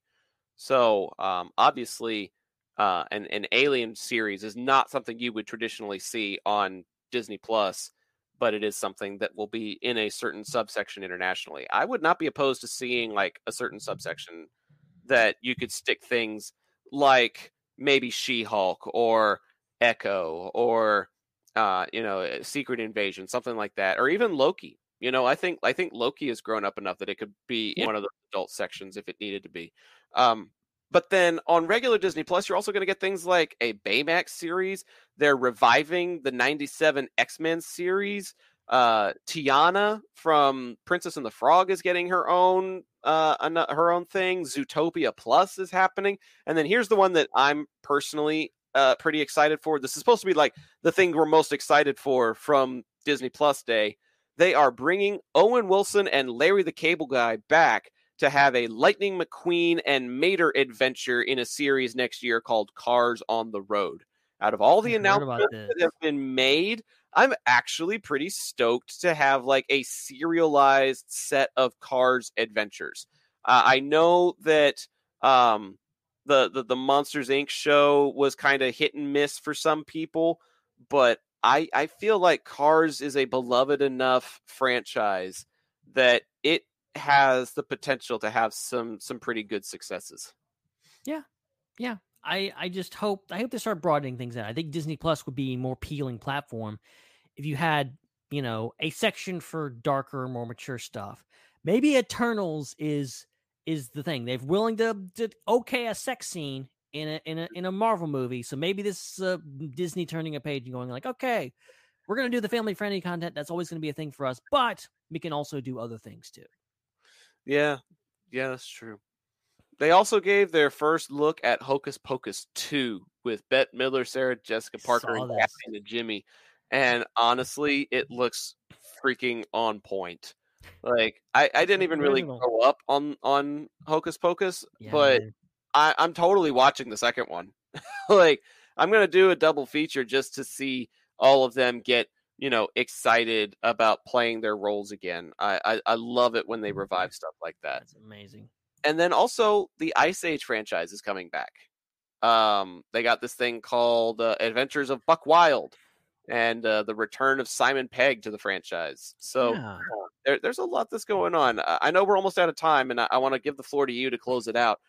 Out of the things that Disney Plus Day announced, which one are you the most excited about? Oh, okay. Shut up. Um, not you. Not that it was the timer. I was still in the timer. Shut up. Um, uh, Moon Knight. Moon Knight is the thing that I'm most excited for because I know nothing about it, and uh, like the whole idea is supposed to have like multiple personality disorder, and that looks like it's something that could. It looks more like Daredevil. It looks more mature and more like he's in the bathroom, like beating some guy up. I'm like, yes, give it to me. Give it to me.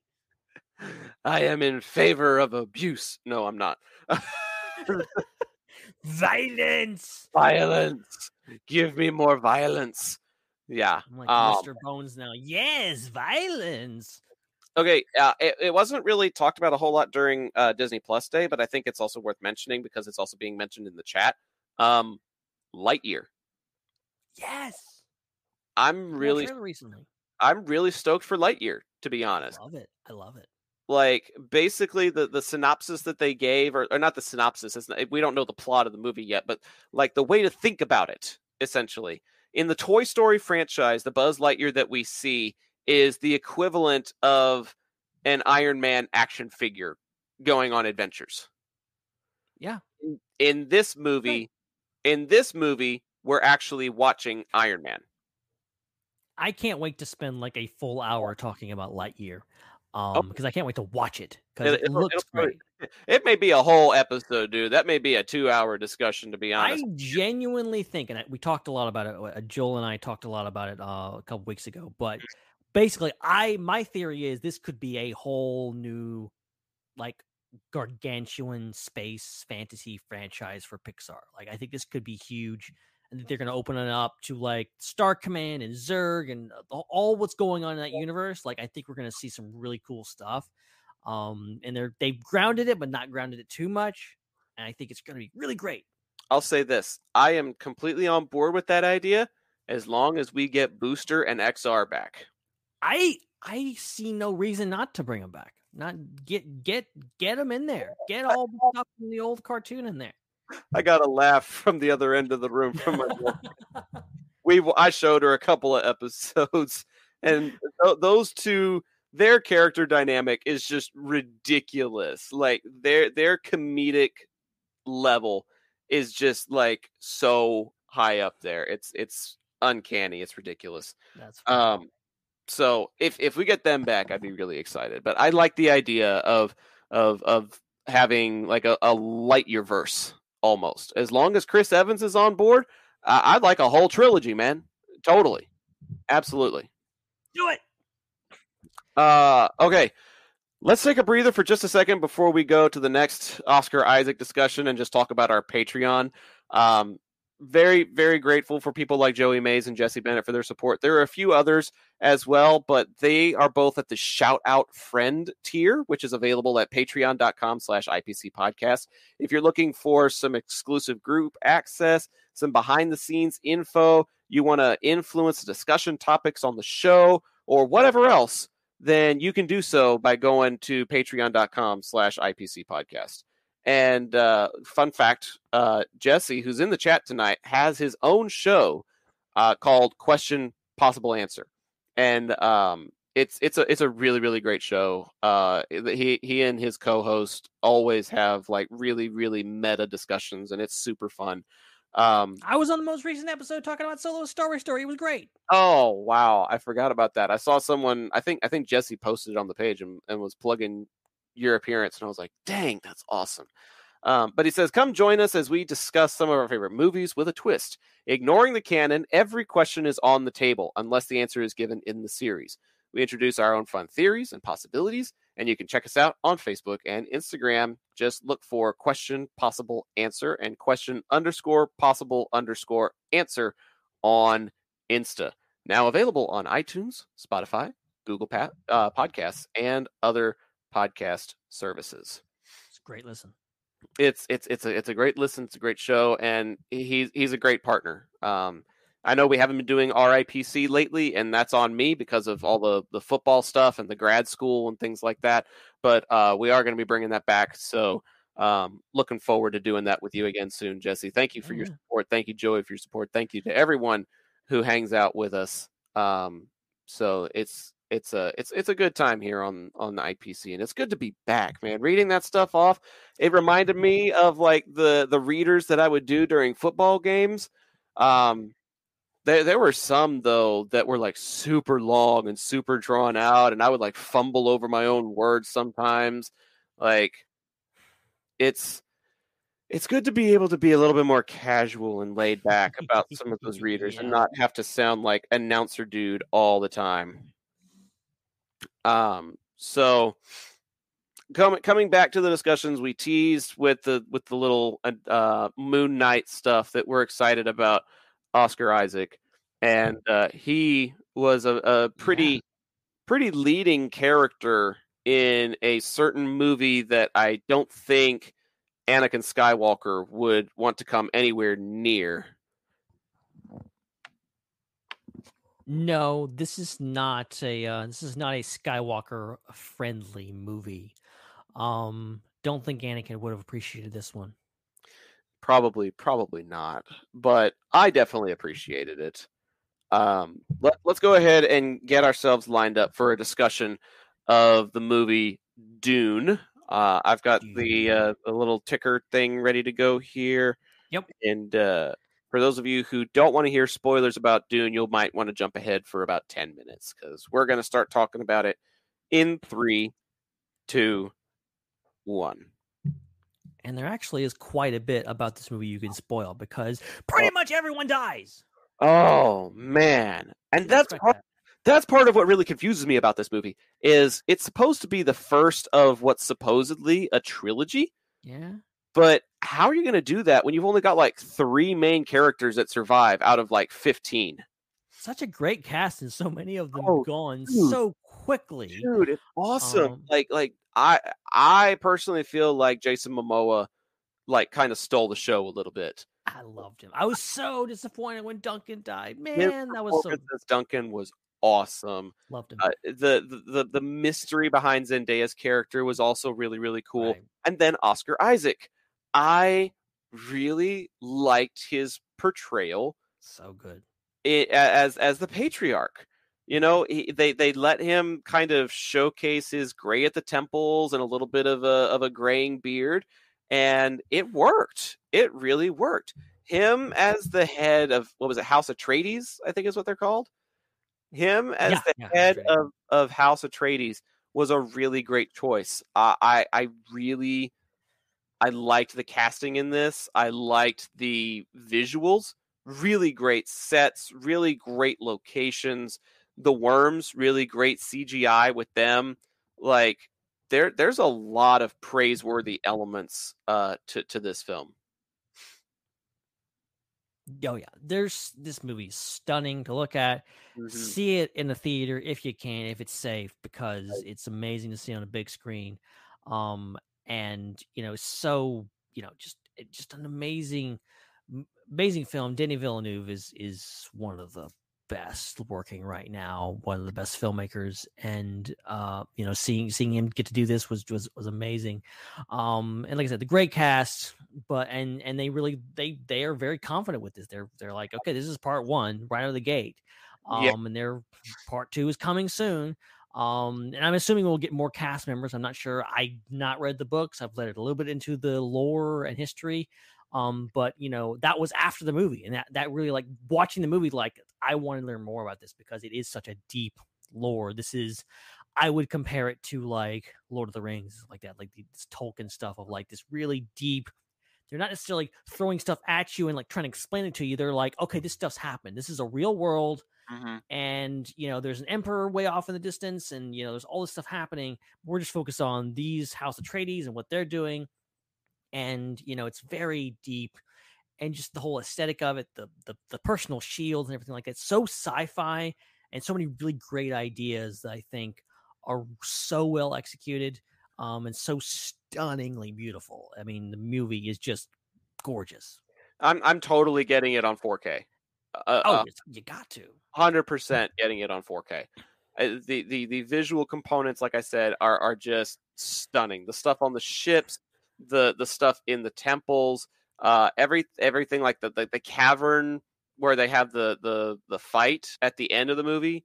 Um, it, it, it's just it's all just so beautiful to look at. There are some overarching, you know, what I would call money shots that happen in this film that are just freaking gorgeous. And you know, I think that's that's a testament to to the writing and the directing being able to come up with the right sets and the right locations to be able to film this in, but it also takes a really great cast to be able to execute it. Because something something that I've learned recently is that a, a film gets made three times. Once in the writer's room, once on the stage when you're shooting, and then again in the editor's room. Like there, there's there's Yeah. three, there's three different creation stages that happen to get to a fully formed product, and I feel like they just hit it on all three phases. You know, they had great source material that they tried their hardest to be respectful of. They they went out and they they found some great locations and created some great sets to be able to uh, accommodate the actors that executed it, and then it was very well edited. the The worm CGI didn't look overdone. Um, some of the Mm. fight sequences that happened uh, between some of the warring houses, uh, it, it felt very real and immersive. Um, th- there was just a lot of really, really engaging stuff in here. That, like you said, you get dropped into this and you start feeling like it's real you start feeling like it's it's attainable this is something that could actually happen and to to me it feels kind of like a blend of like the the the feudal lordship and and complex storytelling that you get from Game of Thrones but also some of that attainable futuristic sci-fi that you get from Star Wars. It, it, Yeah. it like like there there are a couple of those different types of vibes and components. I'm not saying that this is Tatooine that they're on necessarily, but I am saying that there are a lot of things that remind me of other franchises while also allowing it to stand on its own two feet, which is really impressive. Yeah, it's you know trying to deal with all that. The fact that this is a new film, but the source material is so old and it's been around for so long and is and is influenced so many other things, namely Star Wars. Um and uh RIP to all the people that went, "Hey, I think this is copying Star Wars." RIP to those people. Um go go do your research. But uh you know, it's uh it is very you know this is highly influential i think they did a really well job of like doing it and like obviously there is stuff that influences other things but like it's its own thing its own aesthetic and it's very much you know about establishing this universe Right. and yes it does you can see those connections but i feel dune feels very dune it doesn't feel like it's it doesn't feel like it's a star wars ripoff or that rip star wars ripped it off Right. it feels all its own thing which i appreciate hmm Yeah, uh, they're, they're like I wasn't trying to say that it is Star Wars or anything like that. It's it's more like the most comparable comparison that I could make would be Game of Thrones meets Star Wars. It's not that it is Star Wars. It's not that it is Game of Thrones. It's definitely Dune. It's hundred and ten percent Dune. And, and Dune that- is Dune. The other things are maybe a little bit Dune. Right, maybe, yeah.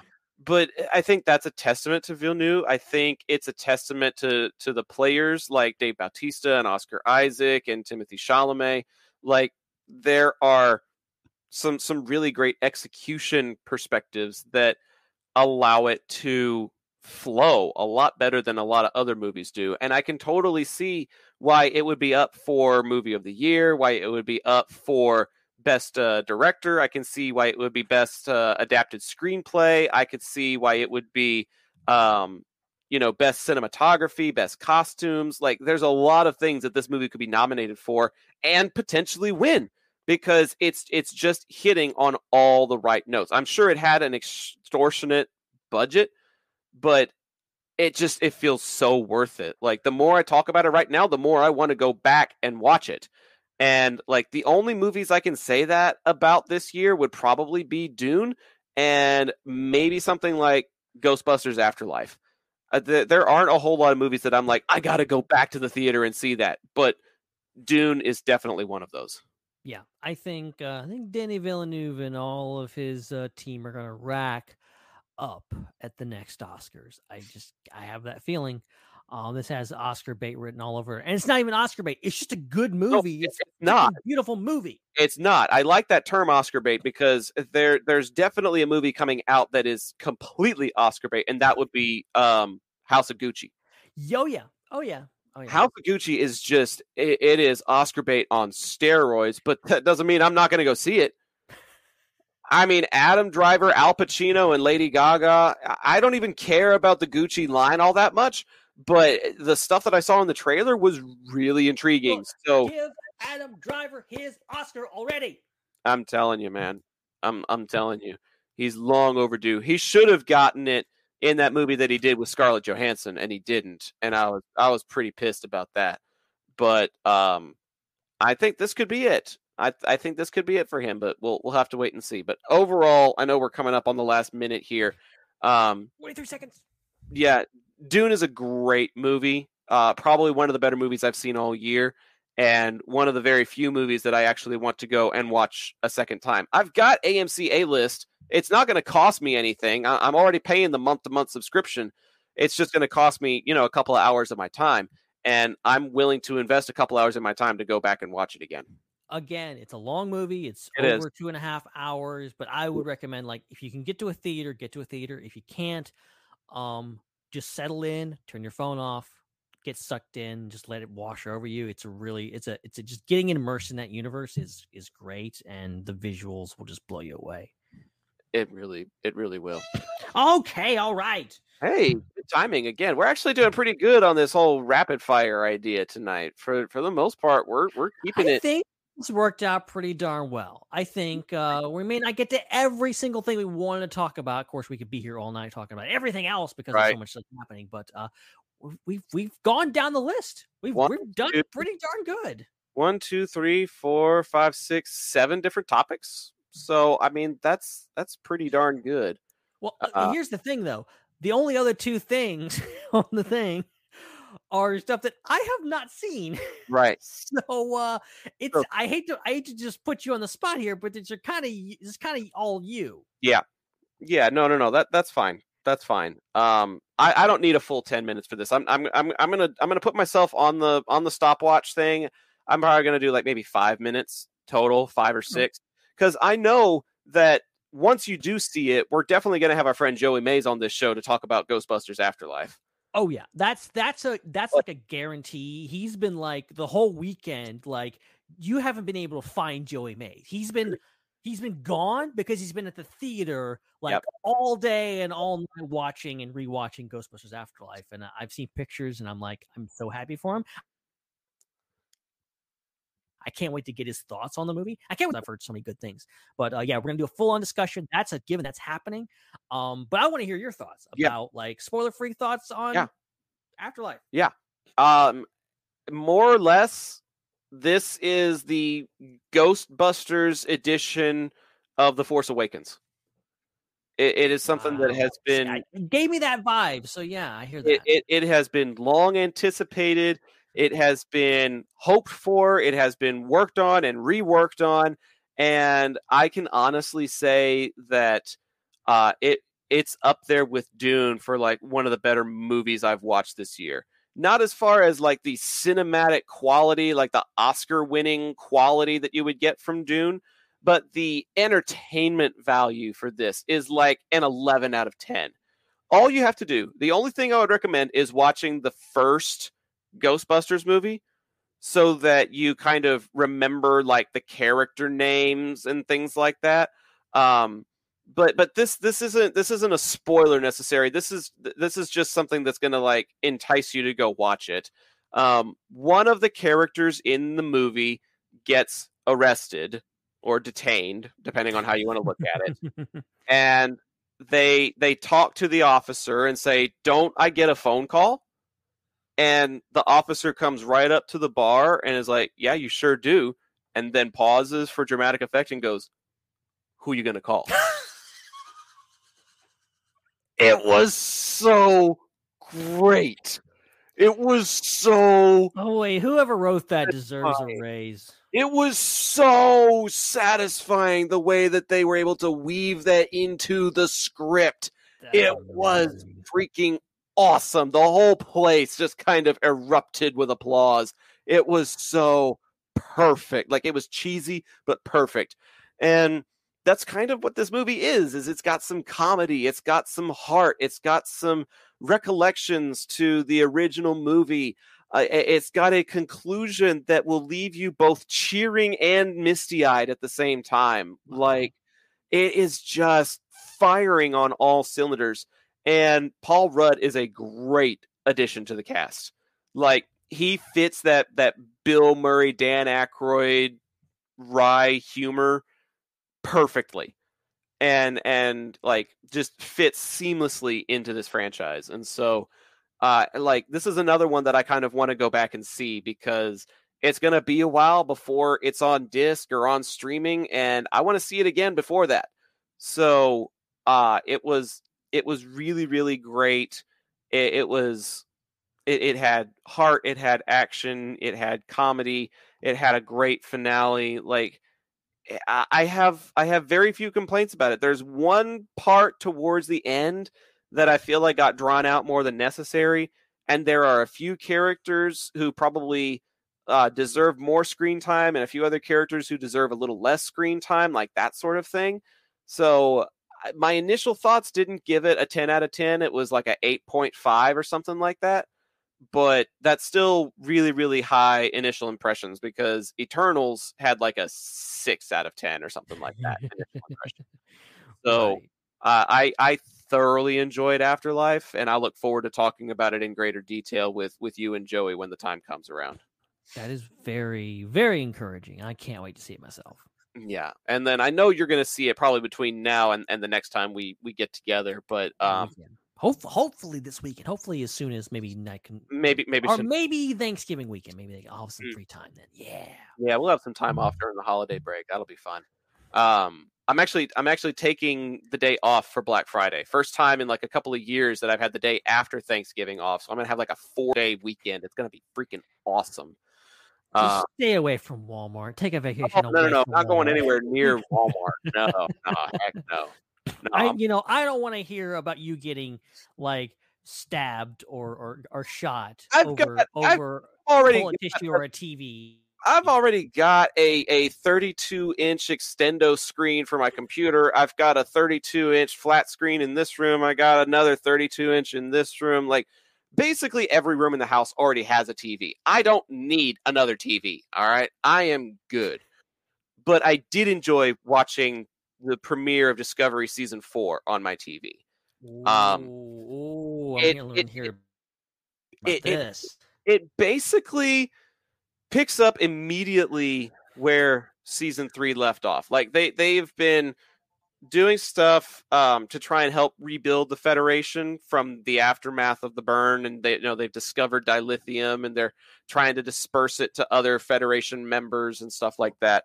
And Discovery, because of its Black Alert, its spore drive, has been able to just jump to different places to deliver dilithium. That's been their job for a while now. Um, but then they get a new mission in this episode. And so there's like a, a combination of like investigating weird scenarios and also trying to figure out how exactly the Federation is going to rebuild and stuff. So it's like this first episode is like a transition out of season three and introduces the new season four threat essentially Hmm. but leaves you on a on a pretty big emotional cliffhanger that makes you wonder if time travel is going to be involved again. Oh, oh, that's interesting. Yeah, I'm I'm gonna, I'm gonna I'm gonna leave it at that because the the scope of what happens makes you wonder if the event that transpired is in fact reversible. But the only way it would be reversible would be if time travel was involved, which as we know according to the temporal accords, time travel is not a viable option in this timeline. So do you violate the temporal accords in order to rectify this big thing that happened at the end of the episode or is our crew going to have to live with the repercussions of what just happened One of the, I mean, I like, I've, I've loved Discovery. I think season three that we just came out of, right? Um, that was the most interesting, and I love that season because of the time travel aspect. I think it was brilliant what they did with Mm. that show Mhm. of like you know and kind of like we always wonder like why did they go all the way back before the original series why did they do all this and Yep. that that that you know season two confirmed it and, and established that hey we're going to the future this is great and i think season three used it brilliantly um but going forward it's like okay the time travel aspect is kind of a part of the show. Are they going to lose it? Are they going to bring it back? So like um i might need to go watch that right now. Um i might need to go re-sign up for paramount plus and watch that right now because i'm very excited now and i'm glad that this goes back and um man that you got me you got me stoked. It, it's it's interesting. It, it, it's got some like federation politics involved which i really don't care for but i understand why you need to have it. Um but for the most part you're just kind of picking up where the crew left off at the end of the previous season and like transitioning your way into a new adventure and i'm here for it. So that's awesome I'm I'm excited to see what happens next. So yeah, be on the lookout for a special episode dedicated to Ghostbusters Afterlife. We'll probably do like a season 4 synopsis, like a season 4 recap when Discovery is all the way finished. There's going to definitely be a Camp Cretaceous discussion somewhere along the line. and we're, we're not going to talk about that spider-man movie we're just going to skip over that Oh yeah, I know, forgot about that. Like that's going to be a thing too. I guess we're going to have to talk about Spider-Man at some point. Yeah. Um, I mean, who wants us to talk about Spider Man? Come on, it's not like he's it's popular or anything. we might have to go back to a weekly format for the month of December with all the content we're going to be doing. Jeez, Louisiana. Maybe we'll do like special pop up episodes or like a New Year's special or something. Who knows? I don't know what we're going to do about all that. There's just there's so much to talk about in so little time. But I'm glad that we got to cover as much as we did in our rapid fire discussion tonight. Um, we got one more rapid fire discussion to talk about, and uh, this one's this one's going to be a little tricky because I know we're running short on time, so we won't do the full ten minutes, but we will try and do like a rapid discussion, more or less. And um, I'm hoping it doesn't get too political, but it might. So oh, uh, spicy, yeah. spicy. yeah, yeah, let's get to it. If you're still watching live, we appreciate you and we want you to get out your hashtags and start using them. If you are listening after it's been recorded, then start using them on social media Facebook, Twitter, Instagram, all those things. It's time for another edition of hashtag barbecue watch. Barbecue. Barbecue. Barbecue! Barbecue! Barbecue! Bubba barbecue! Barbecue it. Barbecue it. Barbecue it. Barbecue! barbecue sauce, barbecue sauce, Barbecue! Barbecue! Barbecue! Barbecue! Barbecue. watch.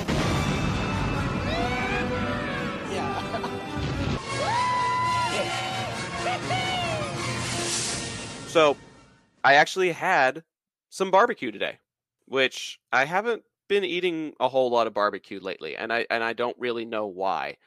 But um, Mm. today I stopped at Buc-ee's because I needed gas, and I love Buc-ee's, and so I I Buc-ee's.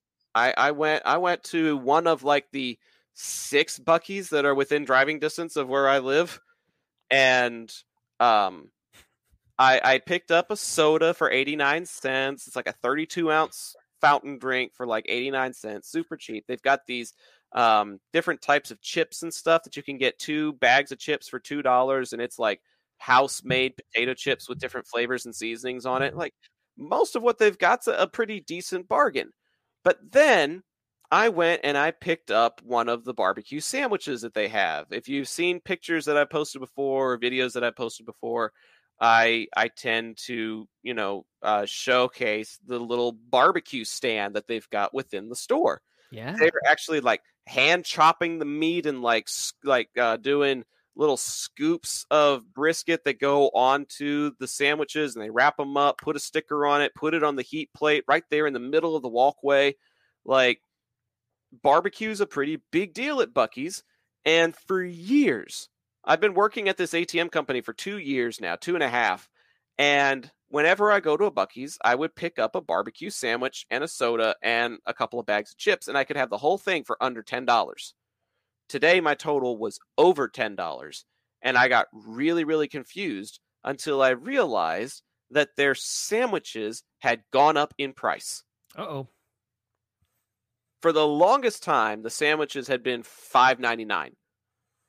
And you could get the sandwiches off of the rack for $5.99, and some of them would actually be made with pickles and onions on the sandwich. Which is to me really great because it's like free accessories just built right into it, extra flavor, extra vegetables, and whatever. Now you have to order the pickles and onions separate, and they give them to you in like these little solo cup containers with lids on them. And they're all so busy. I feel bad interrupting them, but that's a whole different conversation. But today, the sandwich that I picked up was not five ninety nine. I had to look at the sticker in my truck to figure out, you know, what what's what's the difference. Turns out their sliced brisket sandwiches went up in price by 99 cents a sandwich. So instead of being 5.99, they are now 6.98 per sandwich. At least mine Mm. was. And from what I can tell, the quality has not increased. The amount of meat has not increased.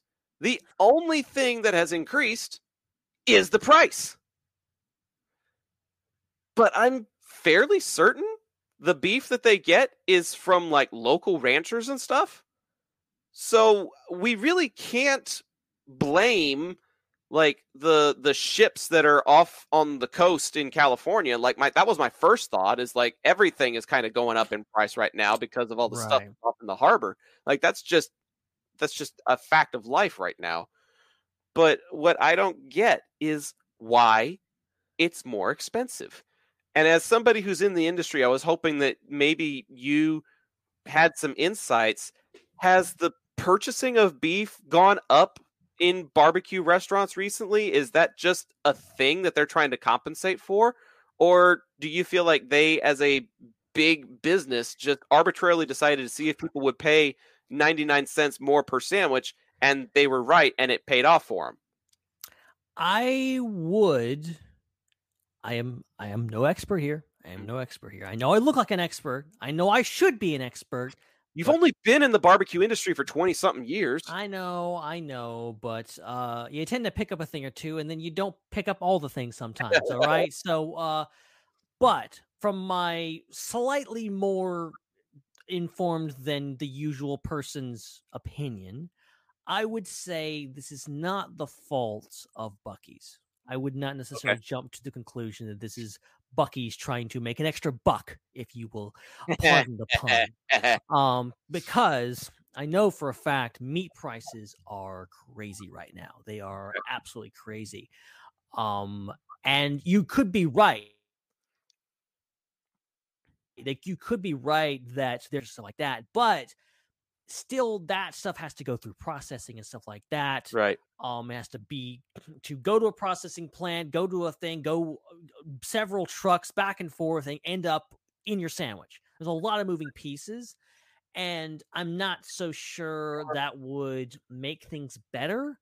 I just know that i think beef especially in fact fun fact right here at my little barbecue restaurant um beef is more expensive you get an upcharge on beef Interesting. if you order a beef sandwich, it's an upcharge because beef, not just pandemic, but pre-pandemic, beef had skyrocketed. It was so Okay. expensive.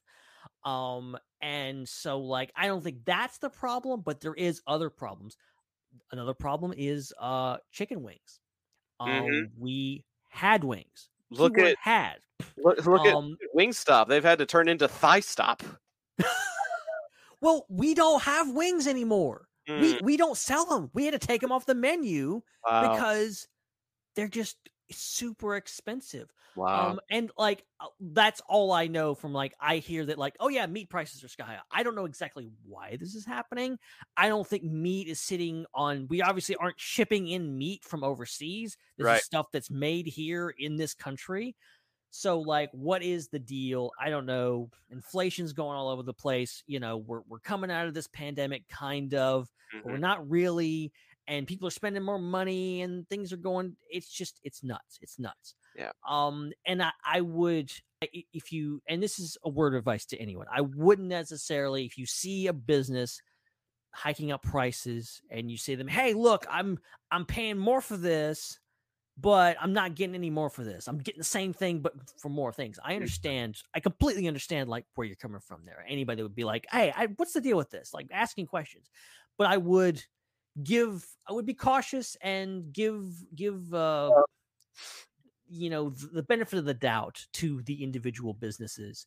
Um i can't speak for everyone but i think most of them are doing the best that they can. Um Buc-ee's is pretty big but they still Yeah. have to like they can't just give beef sandwiches away um so they're probably dealing with stuff that we're dealing with that you know meat's just going through the roof right now. Maybe it'll come back down maybe it won't. Um that thing you said about the fact that they like take they had like pickles and stuff on the sandwich? They they used to make them with pickles and onions on it, and now they have them like individually packaged, and you have to like request them. I feel like that may be a COVID thing where the the people are just handling less stuff, and they're like compartmentalizing it, or maybe they just don't want the onion juices and the pickle juices sitting on the heat lamp for that amount of time or something. I, I really don't know what became of that, but I mean it's it's a minor thing, but it's like a compounding thing too. A- At an establishment like yours, I can totally like understand supporting small business profit margins, but I can't imagine Buc-ee's profit margins being that hit by what's going on. They're a huge place and they make hundreds of those sandwiches a day at each place. Like, I just, I have a hard time justifying it at a bigger place like that. At, at, at a place like your family's restaurant, 100%. I'm, I'm on board with supporting small businesses. But uh, it, it just, I, I I guess it rubs me a little the wrong way when a when a bigger place doesn't even make an announcement. They just arbitrarily up the price by almost a dollar. Because when I was getting it before, I'd be like, "Oh, hey, it's under six dollars," and now I buy it and I'm like, "Oh, hey, this is almost seven dollars." Like Right. like 99 cents doesn't sound like much, but when you're looking at it as under six versus almost seven, like I, I don't I, I can't justify it. I can't even quantify it properly, but that's the way my mind was working when I was looking at those prices today. Yeah. I think a big red flag that I would look out for is like if you see it like if the portion's getting smaller. Like I don't think even if say for example your prices are getting like really crazy, that doesn't mean you, I don't think you should cut back. Like Right. serve the same thing, be consistent. Yeah. But if you need to charge more to make a profit, like charge more for it. Yeah. But that's a red flag when you're like you're charging more, you're getting less. That's going Mm-hmm. to really turn people off. People love big portions. People love feel like they're getting their money's worth. Mhm. And I've heard people complain just about just random places, not even barbecue, just like like, oh, I used to go to that place, but their stuff started getting smaller and they started raising their prices and I didn't go back. And like, Yep. I, I get it. I get it. You, you want you, you want to get what you want for your mo- money. Um, and rich, I don't know anybody that's rich. Do you? like, you know, we're we're all kind of strapped for cash these days. Um, and you wanna you wanna you wanna spend it wisely. Um, and you know, y- you kind of it gets frustrating when you, you feel like you're getting ripped off. Do you mind if I ask how much uh, a beef sandwich goes for at your place as opposed to something like maybe a pulled pork sandwich? Um, you may ask, I don't know off the top of my head, but guess what? I'm gonna go to the menu and I'm gonna look it up. my default is usually a brisket sandwich. I'm just a brisket kind of guy. But I didn't even look at like the turkey or the sausage or the pulled pork or anything like that. For all I know, those sandwiches may still be $5.99. It may not be something that happened across the board. It may only be the beef sandwiches that got raised. Yeah. For some reason, I don't see beef sandwiches. Did I make a faux pas making this menu? Because I made this menu. Oh, Did I not put it on here? I know a okay, just as an example, a pulled pork plate, which is like a, a you know, just regular pulled pork on a plate with sauce on it, is eight ninety nine. And that comes with two sides. okay. Pulled beef plate is ten ninety nine. Okay. That's the that's that's a prime example of the difference. It's the same amount of meat, but you're paying more for the beef because it's beef. For the beef. Only because it's beef. It's the same thing we've been serving for years and years and years. If whether you get pork or chicken or beef, it's going to be the same amount with the two sides, but it's because it's beef, you're going to pay two dollars more. It's the way it Interesting. Interesting.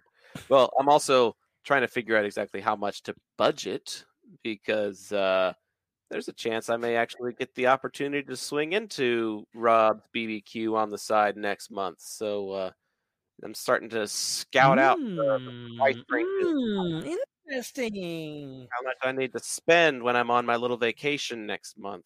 Um, for those of you who don't know, I am taking my last class in grad school right now, and it finishes the second week of December. So, uh, sometime in December, I am planning a vacation down to Florida via Mississippi. So, Of be on the lookout be on the lookout for maybe a, a pop-up Facebook Live or maybe just a live and in-person IPC episode happening uh, sometime in December. So that's something to look forward to. And uh, there's just other things to look forward to here on the show. We mentioned all the different possible um, episodes and discussions that we're going to have. Um, you can obviously find previous episodes online on places like uh, Fandom Empire, all of our previous episodes we've done here on YouTube are in a little subsection here on the Fandom Empire channel. We've also got episodes uh, previously available on places like um, Apple Podcasts and Google Podcasts. We're also on Castbox. That's how my brother listens to the show. and we're on Oh, ipcpodcast.podbean.com. We have swag available online at teepublic.com, T E E like t shirt, teepublic.com slash user slash IPC podcast. And if you're interested in becoming a patron on the show, like uh, Jesse and Joey and some other awesome people are, then you can hit us up at patreon.com, P A T R E O N.com slash IPC podcast. Uh, Ben, I gotta say, man, this is this was a different format, uh, but it was no less fun. In fact, if anything, it was awesome getting caught back up with you on sci-fi and pop culture, and uh, it was just great to get back in the groove and get back in the swing of things. And uh, I'm I'm excited to be back. I think Matthias asked, please don't be uh, a one-off episode where you just you know pop back in for a little while, Zach. I can assure you, buddy, I am back for uh, a pretty decently long time. Um, because I'm working on that master's degree, I, I don't really know what's going to happen in 2022. I'm going to start applying for jobs, but I don't know what's going to happen until they happen. So until then, you can find me right here and find me online at ZACH The Voice on all social platforms. Yep. And I, I think I can speak for everyone when I say welcome back. It's so good to have you back. It's so Good to good, to get back in the swing of things. Um, and we had so much to talk about tonight. And this was I, I credit to you. This is a great idea you came up with of doing this rapid fire thing. And Mhm. I'd love to do it again because we're kind of in a weird scenario here where we're doing the show bi-weekly now. It kind of works better with our schedules, but there seems to be more and more stuff coming out all the time and it's hard to keep up with and kind of like delegate what we're going to talk about. We can only do an episode every other week. Right. So this actually opens the door to like us to like talk about a lot of things. We covered so much tonight. Oh, yeah. Um, and there's so many things that I want. I would love to do an episode on Shang-Chi. I would love to do an episode uh, even on Eternals or Dune or whatever. Um, Mhm. and of course we're gonna do Spider-Man No Way Home eventually. Um, there's so much other stuff, but this kind of gives us a way to kind of like talk it out. So uh, as always, reach out to us on social media. Tell us what you thought. Um, and what topics you want us to cover. Um, because Black Widow is something we haven't even talked about that. I haven't talked about Black Widow. It came out like a few three months ago. I watched it and I haven't talked about it. So like, wasn't it, There's wasn't it, wasn't it, wasn't it July? I think it was. My God, it's been. How has it been so long? July. So that's August, September, October, November. That was a third of the year ago, dude. That's old news now. Oh, it feels like last month, man. This is not not good this year, and Christmas is next month. Come on. we got Book of Boba Fett. We got Hawkeye. What is Yeah. happening? Yep. Yep. See, we're going to need another rapid fire episode in December just to talk about all of those things. Oh But in the gosh. meantime, Hawkeye take Hawkeye stocks next week. Right, right. Uh, in the meantime, oh, Jesse pops in on the chat saying, you need to try the sausage. It's pretty good. Okay, starting to take a, a couple of notes here. Um, uh, I, I've kind of stumbled over where I was going with this. In between episodes, you can find us at IPC Podcast on Facebook and Twitter. We're also on Instagram, but I haven't been posting on there as regularly as I need to be. Uh, I'm just barely getting back into posting on my own Instagram page, so uh, we'll we'll get back to it eventually. Yeah. But Yeah. be sure to follow Fandom Empire as well and check out the Fandom Empire Den on Facebook to keep up with all of the stuff that's going on here on this channel. And uh, follow me at Zach the Voice on Facebook, Twitter, Instagram, all that good stuff. I'm also on TikTok, but I don't post a whole whole lot there. Um, I'm also on Snapchat, but I really don't know how to use it. I'm part of like two group chats, and that's it. That, that I don't know how to use Snapchat either. That's scary. I'm not attractive enough for I'm just getting Snapchat. into TikTok. That's my I'm not attractive enough for Snapchat. That's my problem. So, um, yeah, go find me on those platforms. Go find us at IPC Podcast on different platforms, and uh, we'll we'll see you in a couple of weeks, I guess. Yeah, Ben? yeah. Uh, apologies for internet problems um tonight. Uh this was this was it it happens, I guess. I'm trying to avoid it. Um I think I screwed up something tonight, but I, it's been mostly smooth on my end, so I hope it was good for you guys. Um but uh yeah, this was fun. This was a blast. I can't wait to come back in 2 weeks and talk about what we're ever going to talk about. Um and thanks to our producer Sean for staying up late um Mm. and uh, producing the show for us. And uh, Little- yeah, Little little little birdie told a little, a little birdie told me that he actually turned us loose for a little while and went upstairs and took a nap and then came back.